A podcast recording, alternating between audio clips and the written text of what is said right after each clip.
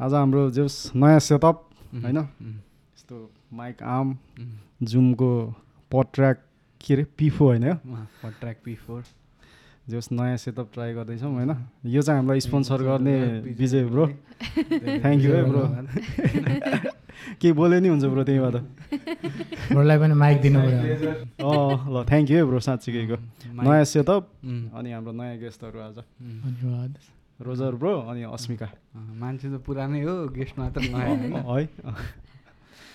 के छ ब्रो? ठिकै छ ब्रो। ब्रोहरूको के छ नि? ठिकठाक ठिक छ यार। एकदम राम्रो छ। कस्तो चल्दैछ पोडकास्ट सोडकास्ट पडकास्ट अब चलिरहेछ अब कुनै।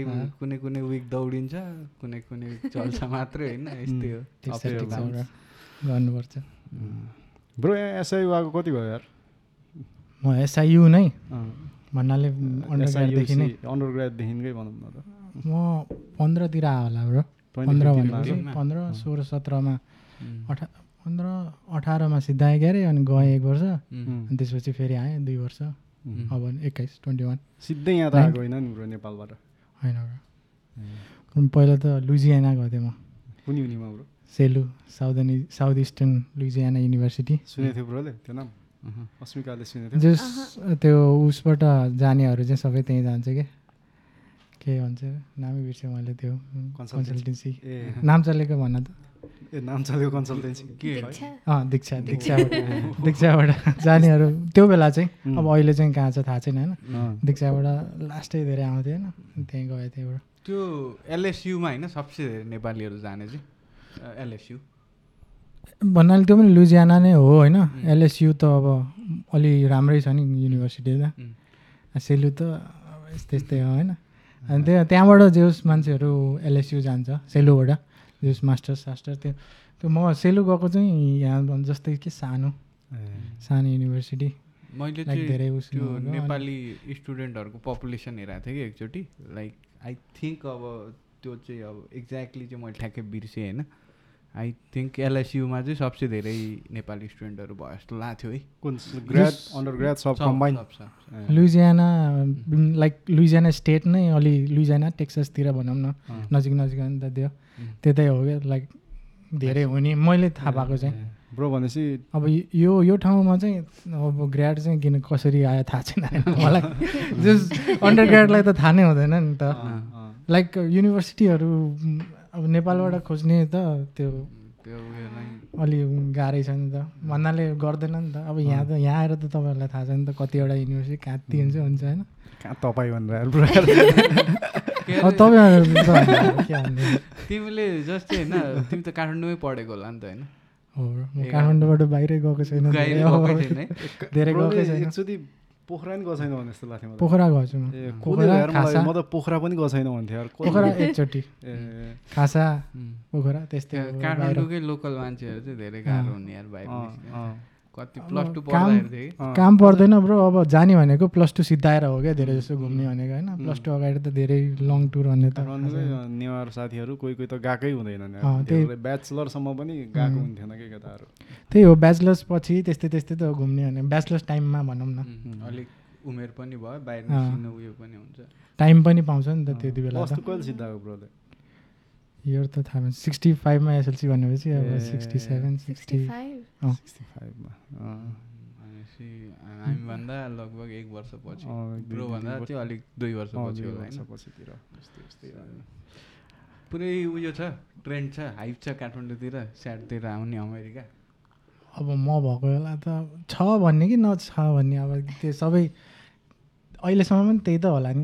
मलाई थाहा छैन होइन। ब्रो बाह्र पछि कि इन्जिनियरिङ कि डक्टर?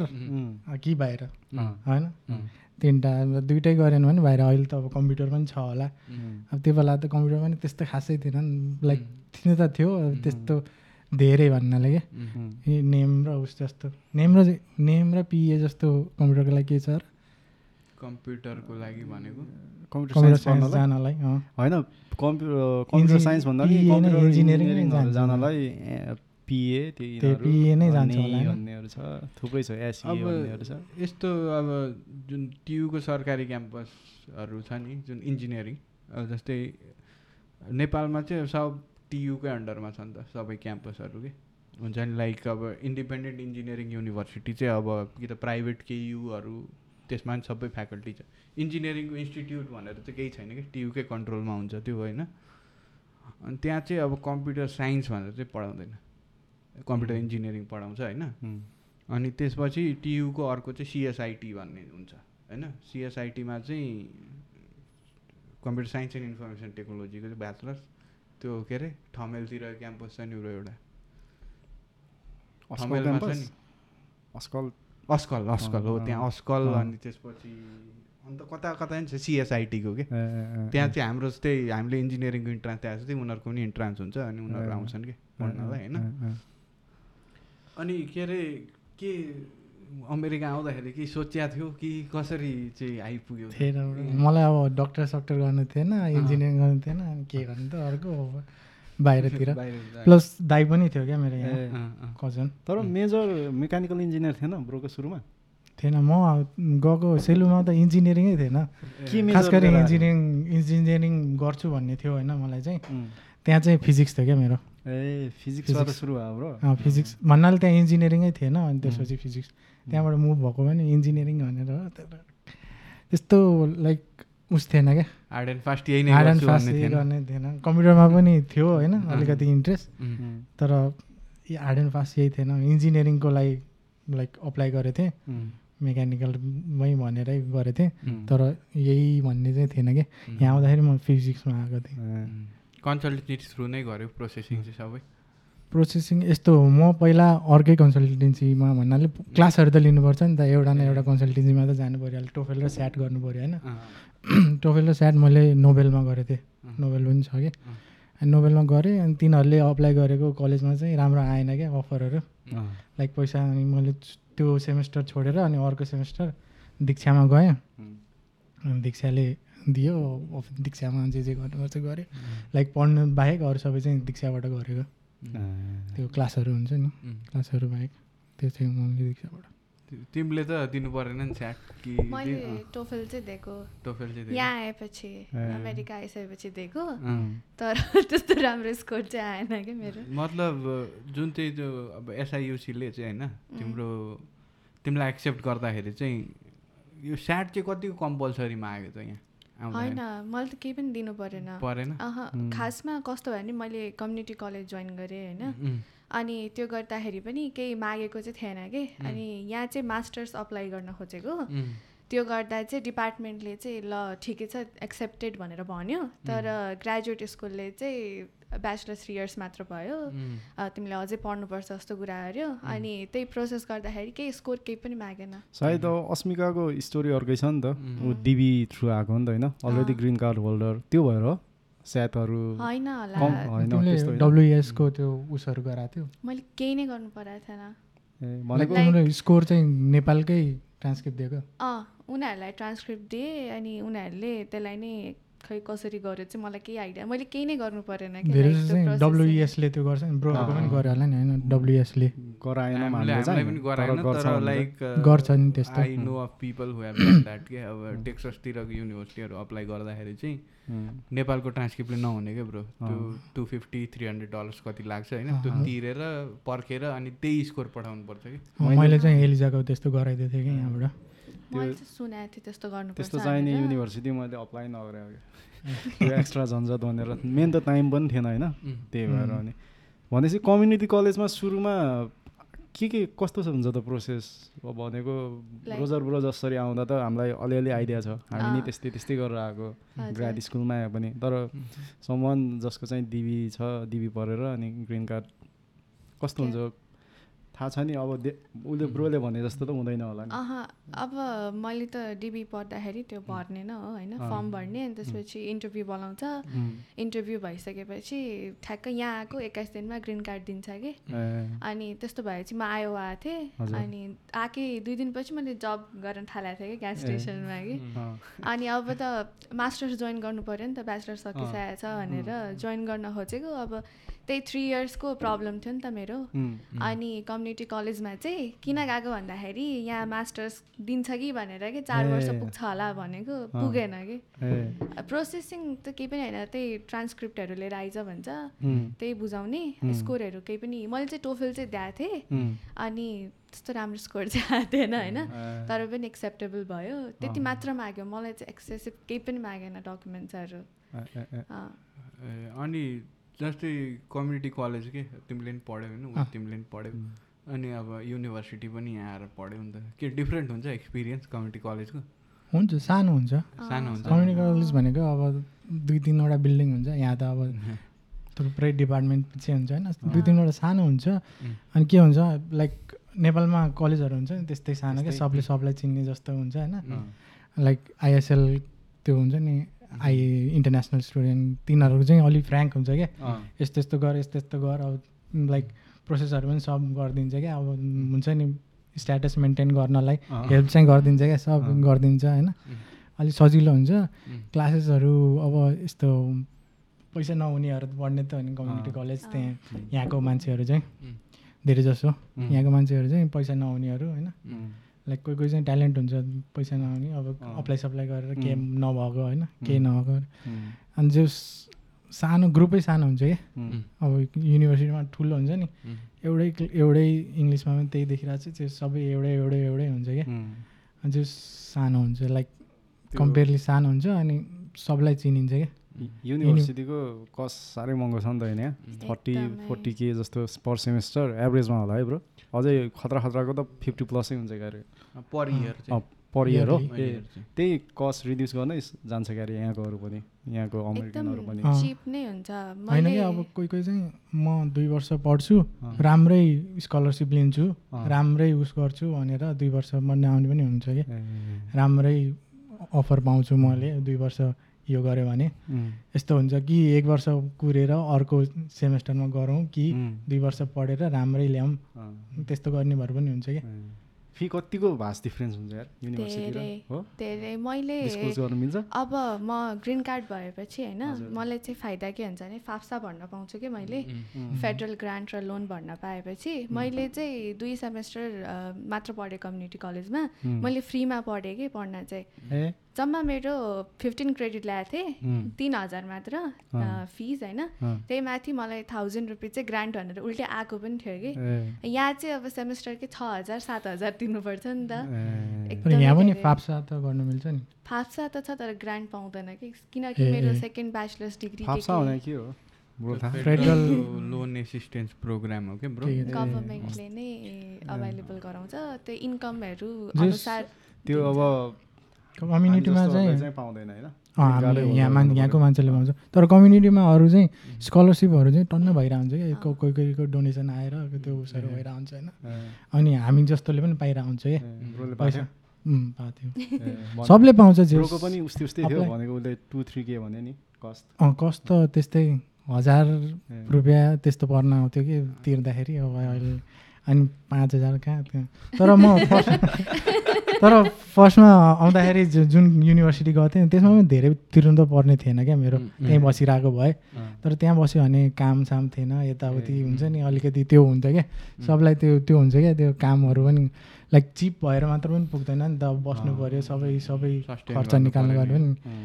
अनि लाइक त्यहीँ बसे पनि ठिक थियो तर त्यहाँ एउटा त फिजिक्स मात्र थियो होइन? इन्जिनियरिङ थिएन। अनि यता फ्यामिलीतिर आएर अनि कम्युनिटीमा सस्तो पनि पर्ने अनि प्लस कम्युनिटीमा पढ्दाखेरि चाहिँ बाहिर काम गरेर राख्नु पाउँछ क्या फ्रिडम हुन्छ क्या धेरै? त्यही हो। त्यही मैले चाहिँ एउटा चाहिँ यहाँनिर नुर भन्ने थियो क्या। कता सिरिया कि लेबनन कताको केटी होइन।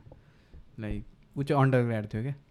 अनि चाहिँ उसले चाहिँ के भन्थ्यो भने she was taking two classes here two classes in John A Logan college छ नि त्यहाँ अनि त्यो जोन ए लगनको चाहिँ यता पनि मान्दो रहेछ क्या अरे होइन। धेरै यस्तो हुन्छ क्या यो टाउनमा जुन टाउनमा छ नि त्यो दुइटै? युनिभर्सिटी भएको अनि त्यो उता पनि थियो क्या म पढ्ने ठाउँमा पनि। तिनीहरूले मान्छ क्या किन अनि कोही कोही चाहिँ टिचर यहाँ राम्रो भएन त्यहाँ राम्रो छ होइन। त्यही सब्जेक्टको लागि भने जान्छ। कोही कोही चाहिँ यहाँ अब पर क्रेडिट तपाईँको एक सय पचास एक सय साठी छ भने त्यहाँ पर क्रेडिट तिस चालिस छ भने जान्छ क्या। अब दुईलाई मानिरहेको छ होइन एउटै हो काउन्ट हुने अनि त्यसरी जान्छ क्या कोही कोही चाहिँ। क्वालिटी नि फरक हुन्छ ब्रो एजुकेसनको। अब टिचरमा भर पर्छ यहाँको। युएसको। युएसको एजुकेसन भनेको टिचरमा छ होइन। यो हार्ड एन्ड फास्ट रुल हुँदैन। एन्ड टिचर कोही टिचर राम्रो छ भने लाइक मैले कम्युनिटीमा पढेको टिचरहरू पनि राम्रो थियो क्या दुई तिनजना त कडा कडा नै हुन्छ होइन। अनि त्यही हुन्छ कि? अब यहीँ कसैले नराम्रो पढाइदिन्छ अब यहाँ ठुलो क्लास हुन्छ सबलाई ध्यान दिँदैन कम्युनिटीमा सानो क्लास हुन्छ सबलाई ध्यान दिएर राम्रोसँग पढाउँछ नि त। त्यो पनि हुन्छ कोही कोही कोही चाहिँ अब कोही कोही यहाँ तिनचोटि चारचोटि फेल हुन्छ त्यहाँ गएर पास हुन्छ भने जान्छ क्या त्यस्तो हुन्छ कोही कोहीको चाहिँ। अनि मेरो एकजना प्रोफेसर चाहिँ हाम्रो कम्युनिटी कलेजमा पनि पढाउने अनि उता युनिभर्सिटीमा पनि पढाउने थियो कि? त्यस्तो पनि गर्दो रहेछ कि? लाइक एउटै टाउनमा चाहिँ लाइक कम्युनिटी कलेज चाहिँ हरेक टाउनमा जस्तो हुन्छ क्या। कम्युनिटी कलेज भनेपछि लाइक हुन्छ हुन्छ क्या धेरै जस्तो ठाउँमा।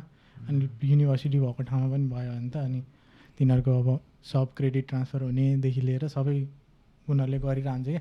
यहाँ दुई वर्ष पढेर त्यहाँ डाइरेक्ट जानु पाउने केही अप्लाई सप्लाई गर्न नमिल्ने त्यस्तो गरिरहन्छ क्या उनीहरूको कन्ट्र्याक्ट जस्तो। अनि सजिलो हुन्छ क्या त्यहाँको कम्युनिटीलाई ब्रोले त्यो स- उताको सुरुमा आएको युनिमा पनि पैसा त्यस्तो थिएन भन्थ्यो नि किनकि स्कलरसिप थियो होला नि होइन? स्कलरसिप त्यो स्याट राम्रो गऱ्यो भने पाउने ब्रो त्यो।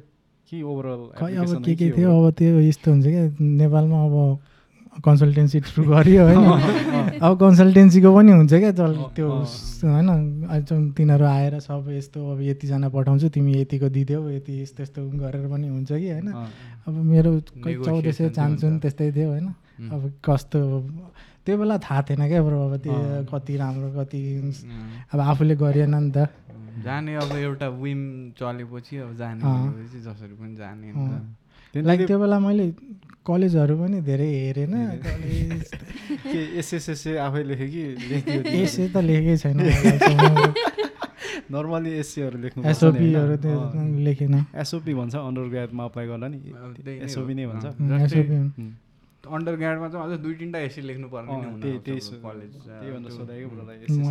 मैले सुने अनुसार मेरो दाई पनि त्यसरी आएको थियो कि। अनि सब लेखिदिने कि उनीहरूले। आफै आफै रेडी अप्लाई गर्ने भनेकै यो यो कागज लिएर यो यो कागज लिएर भन्छ। अनि पैसा तिर्यो अनि अप्लाई भयो।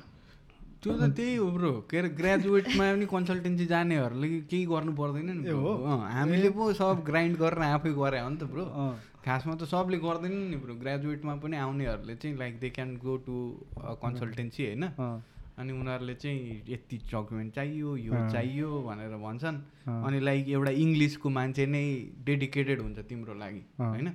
मैले चाहिँ त्यो ज्याम्बोरीमा पढाएको थिएँ कि जिआरी होइन? उम्. त्यहाँ चाहिँ तिनीहरूले त्यस्तो त्यस्तो सर्भिस पनि दिन्थ्यो कि। एसओपी हेल्पर हुन्थ्यो होइन?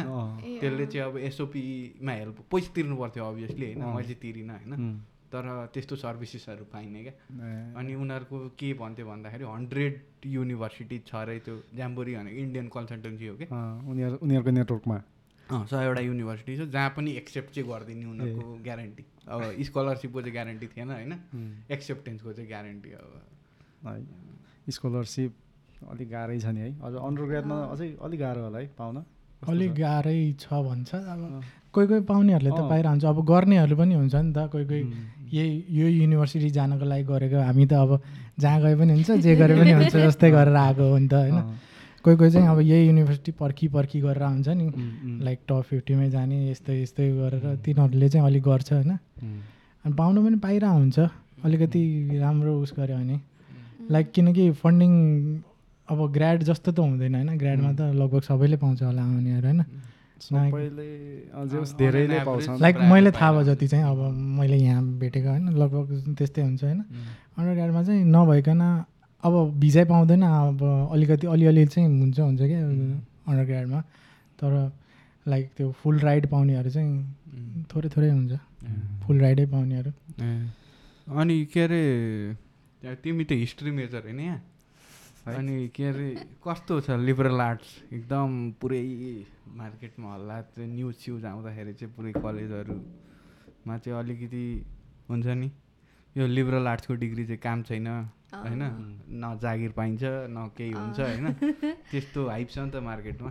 के साँच्चीकै हो त्यो? जब पाउन चाहिँ गाह्रो चाहिँ गाह्रो नै छ होइन? अब मैले चाहिँ के सोचिरहेको थिएँ होइन अब अन्डर ग्राड गरिरहेको छु मास्टर्स गर्छु केही भएन अनि पिएचडी जान्छु भन्ने सोचाएको थिएँ होइन? तर चिनेको मान्छेहरू छ भने लाइक प्रोफेसरहरूसँग अलिकति कन्ट्याक्ट बनायो भने चाहिँ जब चाहिँ अभाइलेबल छ तर त्यति धेरै लाइक स्यालेरीको रेन्ज चाहिँ धेरै चाहिँ छैन कि?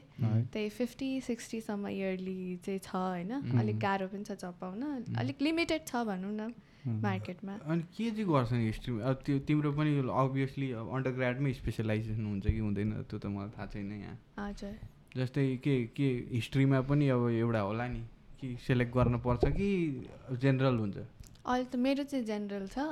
धेरैजनाले अब क्लासिकल हिस्ट्री के के हिस्ट्री भन्छ। मैले चाहिँ बेसी अमेरिकन हिस्ट्रीमा मोडर्न अमेरिकन हिस्ट्रीमा गइरहेको छु होइन। त्यही अनुसार त्यही जबको कुरा हान्यो भने म्युजियम होइन लाइब्रेरी यस्तो त्यस त्यस्तैमै हो कि काम पाउने भनेको चाहिँ। पहिला अन्डर ग्राड के थियो? नेपालमा चाहिँ। मेरो जर्नलिजम र पोलिटिकल साइन्स ए तर यहाँको यहाँको एजुकेसन सिस्टमको त्यही रमाइलो कि होइन? जसलाई जति बेला नि जहाँ पनि जुन क्लास पनि जुन लेजरमा पनि- नि स्विच हुनु भयो ब्रोले। हिस्ट्री सिस्ट्री सबै पढ्नुपर्छ पढ्नुपर्छ यहाँ नि। आएपछि सबै। पढ्नुपर्छ क्या। फेरि म अब उता कम्युनिटीमा हुँदाखेरि त नचाहिने नचाहिने क्लास लिएर टाइम वेस्ट हुन्छ नि। लाइक एक सेमेस्टरमा बाह्र क्रेडिट त लिनु परिहाल्यो होइन।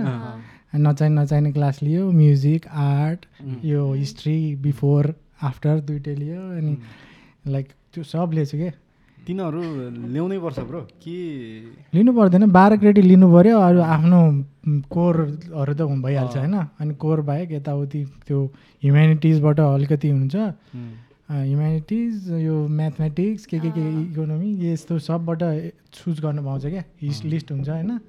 अनि हिस्ट्रीहरू आर्टहरू म्युजिकहरू सबै पर्छ क्या अनि अन्डर पढ्नेहरूले चाहिँ लिनै पर्छ लाइक इलेक्टिभ्स जस्तो लिनै पर्ने हुन्छ क्या सर्टेन चाहिँ अब के अरे? अब फ्रेसमेन र त्यसपछि. सफमर इयरमा चाहिँ अरू अरू मेजरको पनि क्लासेसहरू लिन लगाइरहेको हुन्छ होइन उम्, अनि अब जुनियर र सिनियर इयरमा चाहिँ अब कोर आफ्नो रिक्वायरमेन्टहरू हुने। अब जस्तै ब्रोहरूको डिपार्टमेन्टमा चाहिँ कस्तो थियो थाहा भएन। लाइक अब यहाँनिर चाहिँ हाम्रो कम्प्युटर साइन्समा मास्टर्स गराएँ नि त मैले। त्यो चाहिँ लगभग एडभाइजर त कोही पनि हुँदैन थियो नि त हाम्रो कोर्स एडभाइज गर्ने कि? होइन थेसिस एडभाइज गर्ने मान्छे हुन्थ्यो होइन। बट लाइक यो कोर्स पढ्नै पर्छ भन्ने त थिएन नि त। त तर पनि लाइक एउटा स्ट्रक्चर चाहिँ हुन्थ्यो कि? सर्टेन ग्रुप अफ कोर्सेस चाहिँ अब थ्योरी एन्ड एल्गोरिदम्सतिर पर्थ्यो सर्टेन ग्रुप अफ कोर्सेस चाहिँ एप्लिकेसन्सतिर पर्थ्यो सर्टेन ग्रुप्स अफ कोर्सेसहरू चाहिँ फन्डामेन्टल्सतिर पर्थ्यो होइन। अनि हरेक ग्रुपबाट चाहिँ सर्टेन कोर्सेस चाहिँ लिनै पर्ने कि if you want to graduate के। तिमीले एउटा ग्रुपबाट कोर्स लिएको लेउ गरेर थर्टी क्रेडिट पुऱ्याएर नहुने कि। त्यस्तै हुन्छ अन्डर अन्डरग्राडमा त्यस्तै हुन्छ कि अब लि लिस्ट जस्तो हुन्छ होइन उनीहरूले दिन्छ क्या अनि चुज चोइसमा चाहिँ के हुन्छ हिस्ट्री इकोनोमिक्स या यस्तै क्या अकाउन्टिङहरू यताउति सबमा सबबाट दुइटा या तिनवटा लिनुपर्ने त्यस्तो खालि हुन्छ होइन। त्यस्तै खाले। त्यही लिस्ट एडभाइजरले लिस्ट बनाइदिन्छ। अनि फेरि युसिसी कोर्सेस पनि त्यो कस्तो जे पाइ त्यही कोर्सेसहरू पनि लिन लाउने के? के के कोर्सेस रे? युसिसी युनिभर्सिटी त्यही कोर करिकुलमहरू। त्यो कस्तो भन्दाखेरि मैले म्याथ लिनुपर्ने किन लिनुपर्ने थाहा छैन होइन? अनि बायोलोजीले भनेर छ होइन त्यस्तो त्यो त यस्तो सबैले हुने लिनु कि। Biology math. Chemistry like introductory कोर्सहरू चाहिँ लगभग सबैको लिनुपर्थ्यो क्या लाइक थ्रु आउट द यो छ नि यो अब हामी इन्जिनियरिङलाई बायो चाहिँदैन बायो नलिने भन्ने होइन बायो लिनै पर्छ केमिस्ट्री लिनै पर्छ। अनि त्यसपछि म्याथको त क्याल्कसम्म त अब इन्जिनियरिङलाई त म्याथ त चाहिहाल्यो होइन। अब नचाहिने भने म्युजिक या आर्ट या हिस्ट्रीहरूबाट चाहिँ कुनै न कुनै चाहिँ लिनै पर्छ क्या। त्यस्तो त्यो आफूलाई इन्ट्रेस्ट नभएको सब्जेक्टहरू लिँदा गाह्रो हुन्थ्यो ब्रो। सजिलो हुन्छ तिन तिनीहरू लाइक वान ओ वान हुन्छ क्या सबै one O one music one O one art one O one like त्यो सजिलो क्या? अलिकति मिहिनेत गऱ्यो भने जेमा पनि पास हुन्छ। लाइक कम्युनिटीमा पढ्दाखेरि त केही मिहिनेतै गर्नु परेको थिएन भनौँ न। भनेको इजी गोइङ नै हुन्छ कम्युनिटी कलेजमा। लगभग दुई वर्ष त इजी गइङै थियो। लाइक अब बायोलोजी पढ्दासम्म पनि अब त्यो हामी पहिल्यै पढिसकेको जस्तै हुन्छ क्या। सबै। अब त्यस्तै त्यस्तै सब्जेक्ट त अलिक गाह्रो हुने हो नि। त्यो नेपालमा प्लस टूको पढाइ कडक छ नि त। त्यसले पनि हेल्प त्यति त्यति त्यति लेभलमै पुग्छ क्या ठ्याक्क यहाँ त्यो पढ्यो भने। तिनीहरूले त्यहाँ जति पढ्यो त्यति त्यति नै पढाउँछ भनौँ न। त्यो चाहिँ अब यो यहाँ चाहिँ ब्रो हाई स्कुलको करिकुलम चाहिँ धेरै सजिलो भएर के त्यो प्रि कलेजिएट कि के भन्दो रहेछ होइन। सर्टेन युनिभर्सिटिजहरूले चाहिँ हाई स्कुलमा जो अलिकति स्मार्ट हुन्छ नि उनीहरूलाई दे क्यान टेक त्यो प्रि कलेजको क्लासेसहरू हाई स्कुलमै होइन? कोही कोहीले चाहिँ लिएको हुन्छ क्या। डाइरेक्ट हाई स्कुलमै college cal college algebra college लिने यस्तो यस्तो लिएर हुन्छ क्या मैले यहाँ आएर लिएको फर्स्टमा लिएको म्याथ त अल्जेब्रा थियो ब्रो। त्यो त त्यस्तो त्यस्तो हुन्छ। जस अब यहाँको अब यहाँकै अनुसार हुन्छ नि त। अब हामीलाई भनेर त बनाउने होइन नि त। अनि यहाँको अनुसार अब त्यस्तो बनायो त्यो चाहिँ अब यो यसमै चाहिँ मैले तिमीले नेपालमा नै अन्डर ग्राड गऱ्यौ नि त होइन। अनि यता यता आएर पनि अन्डर ग्राड गऱ्यो अब हामीलाई त मोरलेस ब्रोले टिए गऱ्यो होइन। हि नोज कि अब यस्तो हुँदो रहेछ। यहाँनिर चाहिँ अन्डर ग्राडमा यसरी पढाउँदो रहेछन् भनेर होइन। अब टियुको एक्जाममा त यत्रो कत्रो चार घन्टाको एक्जाम हुने यार ब्रो। टियुको एक्जाम त डेन्जर के? हुन्छ नि, पाँचवटा क्वेसन चाहिँ चार घन्टाको एक्जाम के? छवटा क्वेसन चाहिँ चार घन्टाको एक्जाम होइन। अनि त्यो गेस्ट पेपरहरू हुन्थ्यो नि। होइन? यति लामो लामो एन्सर हुने कि त्यो जेनरल यतापट्टि कि ह्युमानिटिजतिर चाहिँ के? ए ह्युमेनिटिजको कुरा गर म त कहिले कहाँ भयो। अनि अब यता चाहिँ के एसए लेख्न लाउँछ? कलेज पास क्लास पास गर्नलाई के हुन्छ? यहाँनिर चाहिँ यहाँको असाइनमेन्टहरूले कभर गर्छ धेरै जसो। अनि फाइनल एक्जाम भनेर पेपर लेख्न लगाउँछ। लाइक एउटा टपिक चुज गर अनि त्यसमा चाहिँ पेपर लेख धेरै जसो ओपन नै हुन्छ। त्यस्तो गाह्रो चाहिँ हुँदैन। इङ्ग्लिस चाहिँ हामीले पनि लिनुपर्छ क्या इङ्ग्लिस वान अर टूसम्म कि वान अरूसम्म के के। कुनै कुनै चाहिँ त्यो ग्रामर जस्तो पनि हुन्छ अगाडि। अगाडिको। English one linguistic one one one टूमा चाहिँ त्यो पुरै एसे नै लेख्न लगाउँछ कि। यसमा पुरै त्यो रुल्सहरू फलो गरेर नै एसे लेख्नुपर्छ त्यही अनुसार मार्क्स दिन्छ त्यो। साइटेसनहरू यताउति सबै त्यसबाट सिकाउँछ क्या। बिब्लियोग्राफीहरू यताउति त्यो सबै। इङ्ग्लिसमा सिकाउने हो कि जस मेकानिकलको अन्डर ग्राडको त्यो टिए गरेको एक्सपिरियन्स अनुसार त क्या त्यस्तोहरू चाहिँ पढ्ने थिएन है अन्डर ग्राडमा चाहिँ त्यो Like यो साइटेसन टिए भन्दाखेरि त अब क्रो कोर करिकुलमको अँ। हुन्छ नि त त्यो भएर नि होला। सायद अब। टिए उता इङ्ग्लिसको इङ्ग्लिसहरू नै हुन्छ क्या उतैको। अनि एटलिस्ट त्यो टिए गर्दाखेरि क्या लास्ट धेर हुने क्या ब्रो अन्डर ग्राडमा स्टुडेन्टहरू के? पुरै अमेरिकनै अमेरिकन के? नर्मली ग्राड स्कुलमा त इन्टरनेसनलहरू हुन्छ नि त। अनि त्यति धेरै अमेरिकनै अमेरिकन स्टुडेन्टहरूसँग केटाहरू फिट इन हुँदा सुरुमा यहाँ यस्तो हो क्या होइन? यहाँ अब यो भने नि मैले यहाँ त आउँदैन नि अन्डर ग्राड त धेरै आएको छैन नि होइन. यहाँ अब म त ट्रान्सफर गरेर त्यो इलिनोई भित्रैको खोज्दै खोज्दै आएको हो नि त। मेरो। किनकि कम्युनिटी इलिनोईको छ नि त। अनि इलिनोईमै गयो भने चाहिँ मेरो सब ट्रान्सफर हुन्छ क्या क्रेडिट यहाँ यस्तो छ क्या सिस्टम उम्, इलिनोईमा कम्युनिटी गरेछ भने इलिनोईभित्रको जुनै कलेजमा गयो भने. लिन्छ क्या लगभग होइन. सबै। नत्र अब लिएन भने फेरि झ्याउ हुन्छ क्या त्यो क्रेडिट त पुऱ्याउनु पऱ्यो। अनि त्यही भएर आएको हो म चाहिँ होइन? त्यस गाह्रो हुँदैन। अब यहाँको क्लास भनेको ब्रोहरूले अन्डर ग्राड र ग्राड एउटै हो क्या। गयो एक घन्टा बस्यो निस्क्यो. त्यसपछि कहाँ हो कहाँ हुन्छ नि त। त्यो मतलबै हुँदैन क्या। अँ। लाइक अब फ्रेसम्यानदेखि नै यहाँ बसेर बसिरहेको भए चाहिँ अलिक अलिक क्लोज हुन्थ्यो होला होइन? अब पछि ट्रान्सफर भएर आयो होइन। अब त्यो प्रोजेक्ट सोजेक्टमा अलिक ग्रुप भयो भने अलिअलि बोलियो। नत्र एक घन्टा बस्यो अब फेरि अर्को क्लास गयो अर्को क्लास गयो निस्क्यो काम गयो यताउति गरेर त्यस्तो उस हुँदैन क्या। सुरुमा आएकै युनिमा पनि त्यस्तो केही प्रब्लम भएन। सुरुमा आएको युनिमा नि सुरुको आगोमा त चाहिँ यस्तो हो क्या नेपालीहरू थियो क्या त्यहाँ चाहिँ सबै। धेरै तर यस्तो हो क्या नेपालीहरू भए पनि त्यो सबै क्लासमा हुन्छ भन्ने चाहिँ हुँदैन होइन। अब त्यही अगाडि अलिअलि बोलिन्छ त्यति अब एउटा क्लासमा एक दुईजना चाहिँ हुन्थ्यो जस अनि त्यही त्यही हुन्छ नि। त्यहीकै ग्रुप। अरू कम्युनिटीमा चाहिँ अलि हुन्छ नि जहिले देखिराख्ने यस्तो। त्यही फ्रेसमेन र सोफोमरमा हो क्या धेरै साथी बनाउनेहरू। अनि यहाँ फेरि यस्तो हुन्छ कि अब हाई स्कुलबाट यतै यतैतिरको हाई स्कुलबाट आएको हुन्छ अनि हाई स्कुलदेखि नै चिन्नेहरू त्यस्तो हुन्छ क्या यहाँको स्टुडेन्टहरू चाहिँ। अनि जस्तै हल्का अब हामी त अब अब बिकम रो अझै विशेष गरी होइन? लाइक अब ऊ त पहिल्यै पनि विदेश बसेर आएको होइन? मलाई पनि अब सुरुमा अमेरिका आउँदाखेरि चाहिँ लाइक अब एउटा भिजन त हुन्छ नि त ओके लाइक अब केही कल्चर सक जस्तो भएन सुरुमा आउँदा तिमीहरूलाई? भयो। लाइक गाह्रो चाहिँ भएको थियो कि। अब डाइरेक्टली यहाँ आएँ आए बित्तिकै दुई तिन दिनपछि काम गर्न थालेँ होइन। अब त्यो आउने बित्तिकै एक्सेन्टै नबुझिदिने कि। गिभ मी दिस भन्छ के भने के भने। तिन चारचोटि सोध्नुपर्ने कि एक्सक्युज मी वाट भनेर सोध्नुपर्ने बुझ्दैन त्यही अनि करेन्सी वाइज पनि अब त्यो काम गर्दाखेरि पैसा काउन्ट गर्नुपर्ने है आउँदैन होइन। त्यत्रो टाइम लाग्ने खानाको वेमा पनि केही नपाउने हुन्छ नि स्वाद मन नपर्ने त्यस्तो एकदम भएको थियो।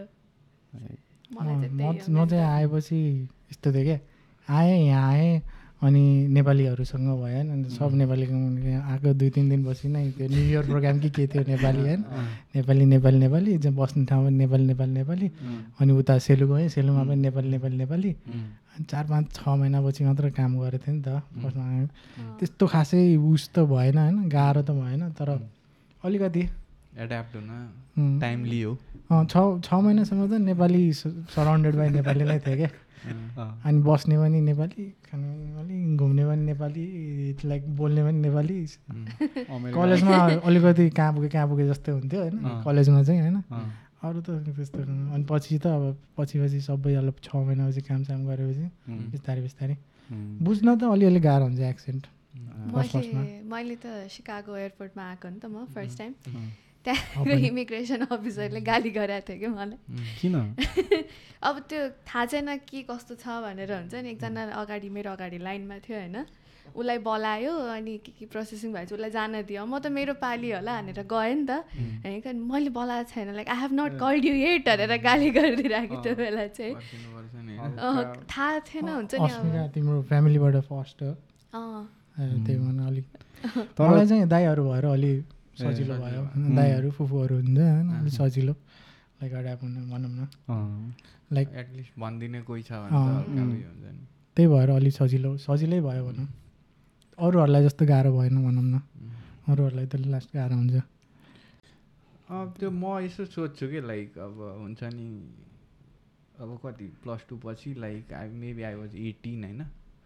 अनि त्यसपछि अब खासमा भन्दाखेरि होइन के चाहिँ डिफरेन्स छ त ब्रो अब हामी नेपालमा पनि त इन्जिनियरिङ पनि थोरै बुझेर पढाएर होइन। लाइक अब त्यो एउटा हाइप थियो इन्जिनियरिङको होइन। त्यो बेलामा स्याटको हाइप भए स्याटतिरै गइन्थ्यो होला कि होइन अब अनेस्टली भन्दाखेरि। सो तर अब जे भयो नि यो ट्राभल गरेर विदेश आउनु भनेको त हामी त बुझ्ने एटलिस्ट होइन एउटा like modern sense of the वर्डमा चाहिँ बुझ्ने मान्छे भनेको चाहिँ पच्चिस छब्बिस वर्षको मान्छे चाहिँ अलिकति अठार उन्नाइसभन्दा चाहिँ अलिकति मच्योर हुन्छ अनि त्यो अहिले आउँदाखेरि चाहिँ म्यासिभ एउटा एकदम भनौँ न ब्रेभ स्टेप जस्तो देखिने क्या। अब हामीले रेट्रोस्पेक्टमा हेर्दाखेरि तिमीहरूले जे गर्यौ नि अब विशेष गरी रोजरले होइन।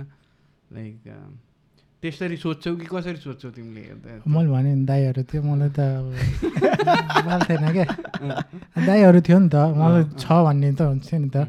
अब ब्रोहरू लाइक आफ्नो गाउँबाट काठमाडौँ आउनु जस्तै त हो नि लाइक इन अ सेन्स अहिले त। जस अमेरिका गएर यो चाहिँ गर्नु छ मैले यो मेरो ड्रिम भन्ने त्यस्तो थिएन। केही पनि थिएन। जस्ट लाइक थिएन। पछि हुँदै जान्छ होइन त्यो त छुट्टै हो। तर त्यस्तो लाइक यही गर्छु यही गर्छु छैन थिएन। अठार उन्नाइस वर्ष भनेको त धेरै यङ एज हो नि त होइन है। यसो सोच्दाखेरि त्यही जाने फेरि फेरि एकदम म फेरि घरबाट गएकै थिएन कहीँ पनि। फेरि दाईहरू यस्तो भएपछि चाहिँ अलि लाइक डर हुँदैन। अब अरूहरूलाई त लाइक कोही नभएपछि होइन। अब एयरपोर्टबाट जाने नै अब अरू मान्छेलाई भनेछु आउने हो कि होइन? यस्तो हुन्छ नि त। अब मलाई चाहिँ त्यस्तो चाहिँ थिएन भनौँ न। सुरुमा त्यो गाह्रै हुन्छ यार त्यो एयरपोर्टमा आउने कसले पिक गर्ने कोही पनि नभएकोहरूको के? त्यही मैले त। सुन्छु होइन स्टोरीहरू। पिकअप गर्न कोही नआइदिने अब आए पनि अब के फोन हुँदैन होइन यहाँको सिम हुँदैन अनि अब फेरि अब आउनेहरूलाई यहाँको थाहा छ नि त ब्रोहरूलाई लाइफ स्टाइल कस्तो हुन्छ होइन? सबको काम हुन्छ सब बिजी हुन्छ। आउनेले यहाँ पन्ध्र मिनट आफ्नो टाइमले आउँछ नि त। अब नेपालमा पो मेरो लागि भनेर दिनभरि छुट्याएर बसेछ कि भन्ने सोच हुन्छ नि त। त्यस्तो हुँदैन नि त। अनि त्यस्तो हुँदाखेरि अलिकति फर्स्ट फर्स्टमा चाहिँ अब यहाँ आयो घरमा छोडिदियो। अब कोही नचिनेछ भने छोडिदियो। अब छोडेर अनि अरू आफ्नो काम गर्न थाल्यो कस्तो नराम्रो हुन्छ नि त्यस्तोहरूलाई चाहिँ। अब हामीलाई त आफ्नो मान्छे भएपछि चाहिँ अलिकति सजिलो चाहिँ हुन्छ। गाह्रो लाइक नेपाली नै भए पनि लाइक यहाँको लाइफस्टाइल त्यो नेपालबाट आएको अलिक फरक हुन्छ नि त। फर्स्टमा त्यो चाहिँ त्यो चाहिँ अलिक गाह्रो हुन्छ जस्तो लाग्छ मलाई। अन्डर ग्राडमै आउनेहरू के ब्रोहरू? त्यो सबैजनाले चाहिँ जति ट्युसन फी तिर्नुपर्छ त्यति चाहिँ हुँदैन कि? मैले यसो थाहा भएअनुसार फिफ्टी पर्सेन्ट डिस्काउन्ट कि सेभेन्टी फाइभ पर्सेन्ट कि थर्टी पर्सेन्ट ट्युसन फीहरू डिस्काउन्ट त्यस्तोमा आइरह हुँदो रहेछन् होइन? उम्, त्यति भन्दा पनि तर त्यो हुँदाहुँदै पनि त्यो अब पुरै सुरुको कस्ट नै धेरै छ नि त त्यो. चालिस पचास के नै होइन। त्यो. डिस्काउन्टेड भयो भने नि त्यो थुप्रै तिर्नुपर्छ। अनि त्यो पैसालाई अब म्यानेज गर्न गाह्रो छ नि त। त्यही भएर नि एउटा रिजन त कम्युनिटी कलेज जाने एउटा रिजनै हो नि होइन। होइन? अनि अब यो सब अब त्यत्रो बाह्र तेह्र क्रेडिट भनेको त धेरै क्रेडिट हो नि यार। कति हो? पाँचवटा क्लास होला होइन? थ्रीको हिसाब गऱ्यो भने चारवटा। थ्री मिनिमम जस्तो थ्री नै हुन्छ। अब कुनै कुनै मात्र त्यो ल्याब स्याब भयो भने एक त्यस्तो। हुन्छ तर थ्री। अनि अनलेस अब आफ्नै मान्छेहरू यहाँ भए पनि अथवा अनलेस अब आफ्नो फ्यामिली एकदमै फाइनेन्सियल्ली स्ट्रङ नभएसम्म त त्यो दुई तिन हजार फी नै भयो पनि म्यानेज गर्न त गाह्रो कसैले पनि सक्दैन क्या। ब्रो यहाँ आएर होइन नेपालबाट धानेर पढ्ने भने त सक्दै सक्दैन। कहाँ सक्छ? नेपालबाटै त्यो कति चार पाँच वर्षमा like free ride full ride नपाएसम्म चाहिँ होइन कसैले पनि युनिभर्सिटीमा बसेर म आनन्दले पढ्छु भन्ने चाहिँ कसैको पनि हुँदैन जस्तो लाग्छ मलाई चाहिँ। मैले देखेको अनुसार चाहिँ फुल राइड पायो भने चाहिँ छुट्टै कुरो हो होइन। फुल राइड नपाएसम्म चाहिँ. काम त गर्नै पर्छ। थोरै थोरै कोही कोहीहरूले चाहिँ खत्रै खत्रै पाउँछन् होला होइन। तर गाह्रो छ नि त। कसरी गरेर हुन्छ यार म्यानेजमेन्ट यस्तो फाइनेन्सियल म्यानेजमेन्ट घन्टा त हान्नै पर्छ होइन यता अब यता फेरि अब नेपाल जस्तो पछि बुझाउँला प्रोफेसरसँग कुरा गरेर मिलाउँला त्यो उहरू के? अब क्रेडिट गर्नुपर्ने काम हुँदैन। त्यो नि हुँदैन। त्यो पनि मिट गर्नै पऱ्यो होइन? अनि होइन कोहीले अब यस्तै जान्ने छ होइन? लेटर सेटर लेखेर अलिक ठाउँमा पुऱ्याउने जान्ने छ भने त्यस्तो पनि हुन्छ है फेरि। ठाउँमा पुऱ्याउने जान्ने छ भने हुनु पऱ्यो जाने लाइक। कोही अब यो प्रोफेसरले अलिक दिन्छ पैसा यस्तो यस्तो छ होइन? यस्तो यस्तो पुरै लेखेर या यस्तरी दियो भने त्यस्तो त्यस्तो पाउनेहरू पनि हुन्छ। जस हेल्प हेल्प गर्ने छन् नि त यहाँ युएसमा होइन? हेल्प गर्ने छन् नि ब्रोहरूले त अब देखेँ होला नि होइन त्यस्तो चाहिँ हुन्छ। लाइक पर्सनल्ली गयो भने चाहिँ पाउँछ त्यो लाइक इन्स्टिट्युसन वाइज चाहिँ हुँदैन त्यस्तो चाहिँ होइन? तर लाइक अरूको लागि चाहिँ कामै गर्नुपर्ने हुन्छ सबले काम गर्छ। बाहिर काम नगरी. पोसिबलै छैन त्यही भएर होला कि ब्रो धेरै जस्तो प कन्सन्ट्रेसन चाहिँ टेक्सस लुइजियानातिर चाहिँ अलिक बाहिर-। त्यस्तो ठाउँमा यस्तो हुन्छ क्या बाहिर काम गर्न पाइन्छ होइन। अब यस्तो यो ठाउँ यो कार्बनडाल जस्तो ठाउँ या म म उता त अब मेरो फ्यामिलीहरू भएर होइन भएर पाएँ होइन। लाइक त्यस्तो लाइक यो टाउनहरू हुन्छ नि सानो सानो टाउनमा हुँदैन क्या धेरै काम। अब यहाँ बसेर बाहिर काम गरेर पढ्छु भनेर भ्याउँदैन क्या। होइन अनि त्यो सानो त्यो टेक्ससतिर या अरू अरू ठाउँ होइन त्यस्तोमा चाहिँ बाहिर काम गरेर अलिअलि कमाइन्छ नि त। अनि त्यसरी चाहिँ अलिक पुऱ्याउनुपर्छ। लाइक पढेर बिदामा मात्र काम गरेर या होस् या दिनदिनै लाइक पढ्दै सँगसँगै काम गरेर त्यसरी चाहिँ गर्नै पर्छ क्या। कि बिदामा खटिन जानु पऱ्यो होइन चौबिस घन्टामा बिस घन्टै काम गर्नु पऱ्यो न नभए त पोसिबल हुँदैन। ऊ के अरे लमार आएको थियो नि ब्रोको कोही साथीहरू लमार। युनिभर्सिटी थियो मेरो साथीहरू। त्यहाँदेखि त्यस्तै त्यस्तै हुन्छ अरे भन्ने सुने मैले ग्रान्ड स्कुलमा पनि। अँ, धेरैतिर अब गाह्रै छ नि है अब। कति अब एकदम अनि अनहेल्दी पनि हो नि है एक हिसाबले के अब त्यो उमेरमा यार कति निन्द्रा निन्द्रै पुग्दैनन् भन्ने कम्प्लेन सुन्छु कि मैले चाहिँ। कोही कोही त रातभरि काम गर्छ अब अनि।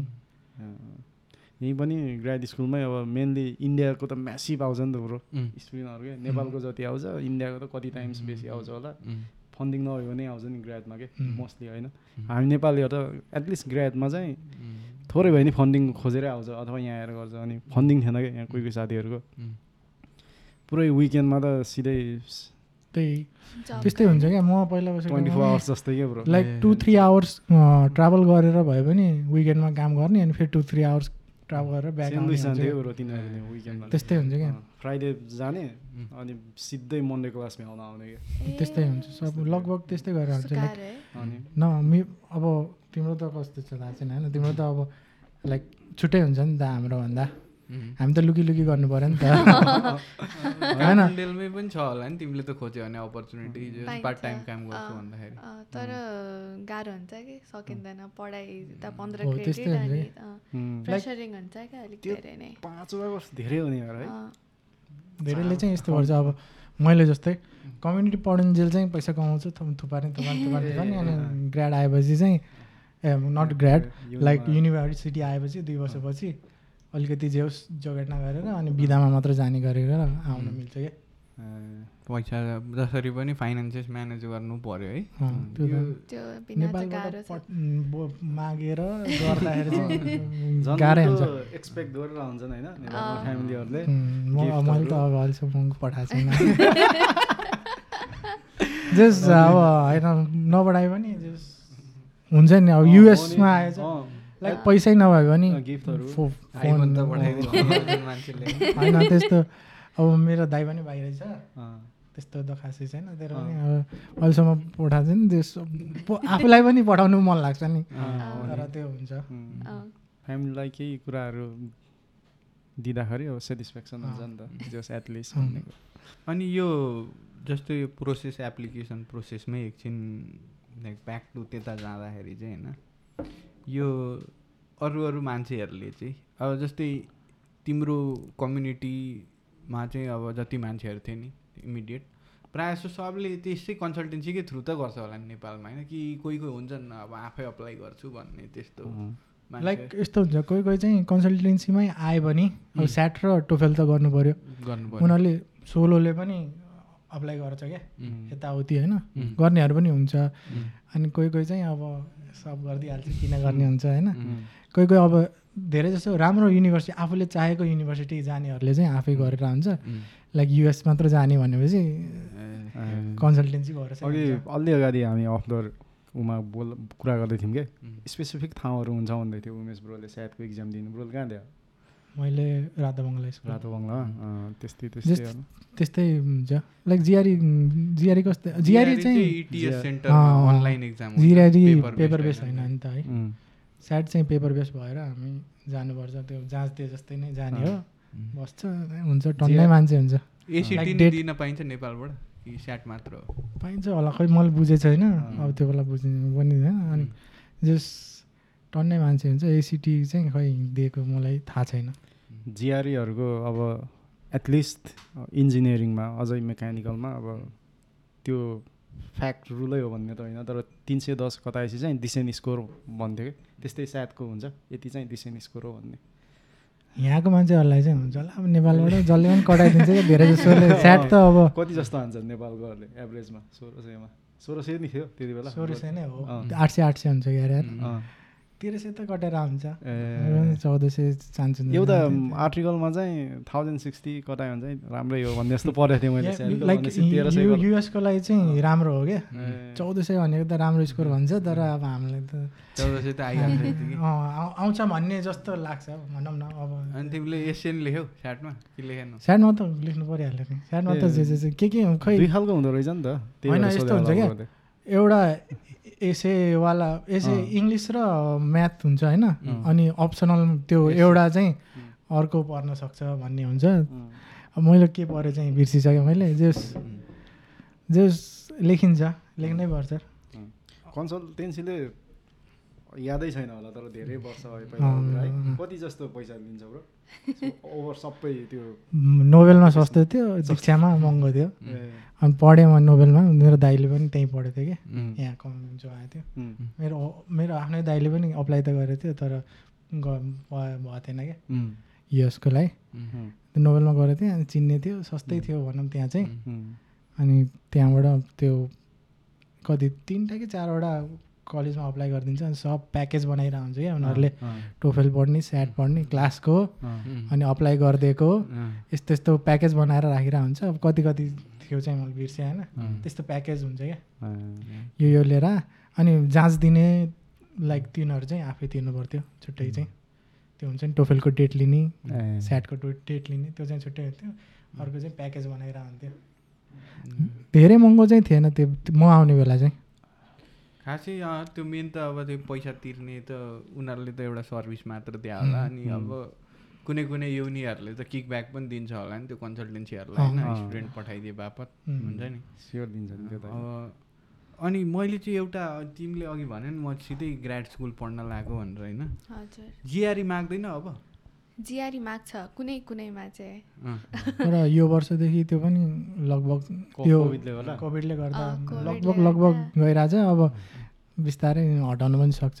कति। क्रेडिट पर्नुपर्ने अस्मिकाले अझै यहाँ? मैले टोटल चाहिँ फिफ्टी फोर क्रेडिट हो अब समर सेमेस्टर पनि तिनले अठार जति लिइसक्यो होला अझै बाँकी छ। अब फल र स्प्रिङमा सघाउने प्लान छ कि कलेजको कति पनि ट्रान्सफर भएन। धेरै भएन तर धेरै भएन। आयो आयोवा मेबी अर्कै स्टेट भएर हो कि त्यो चाहिँ धेरै ट्रान्सफर भएन अनि फेरि क्लासेसहरू त्यो अन्डर ग्रेड नेपालको थ्री इयर्स पनि केही पनि हुँदैन। त्यहाँबाट त्यो- भयो तर धेरै नै लिँदैन कि तिनीहरूले।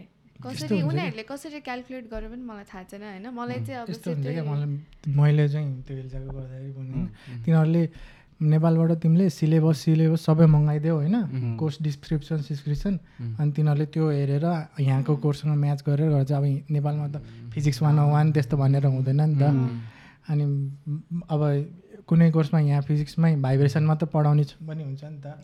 नेपालमा कोर्स डिस्क्रिप्सनमा त्यो छ त्यो कभर गरेछ भने चाहिँ लिन सक्छ। त्यस्तो गऱ्यो भने चाहिँ अलिकति धेरै।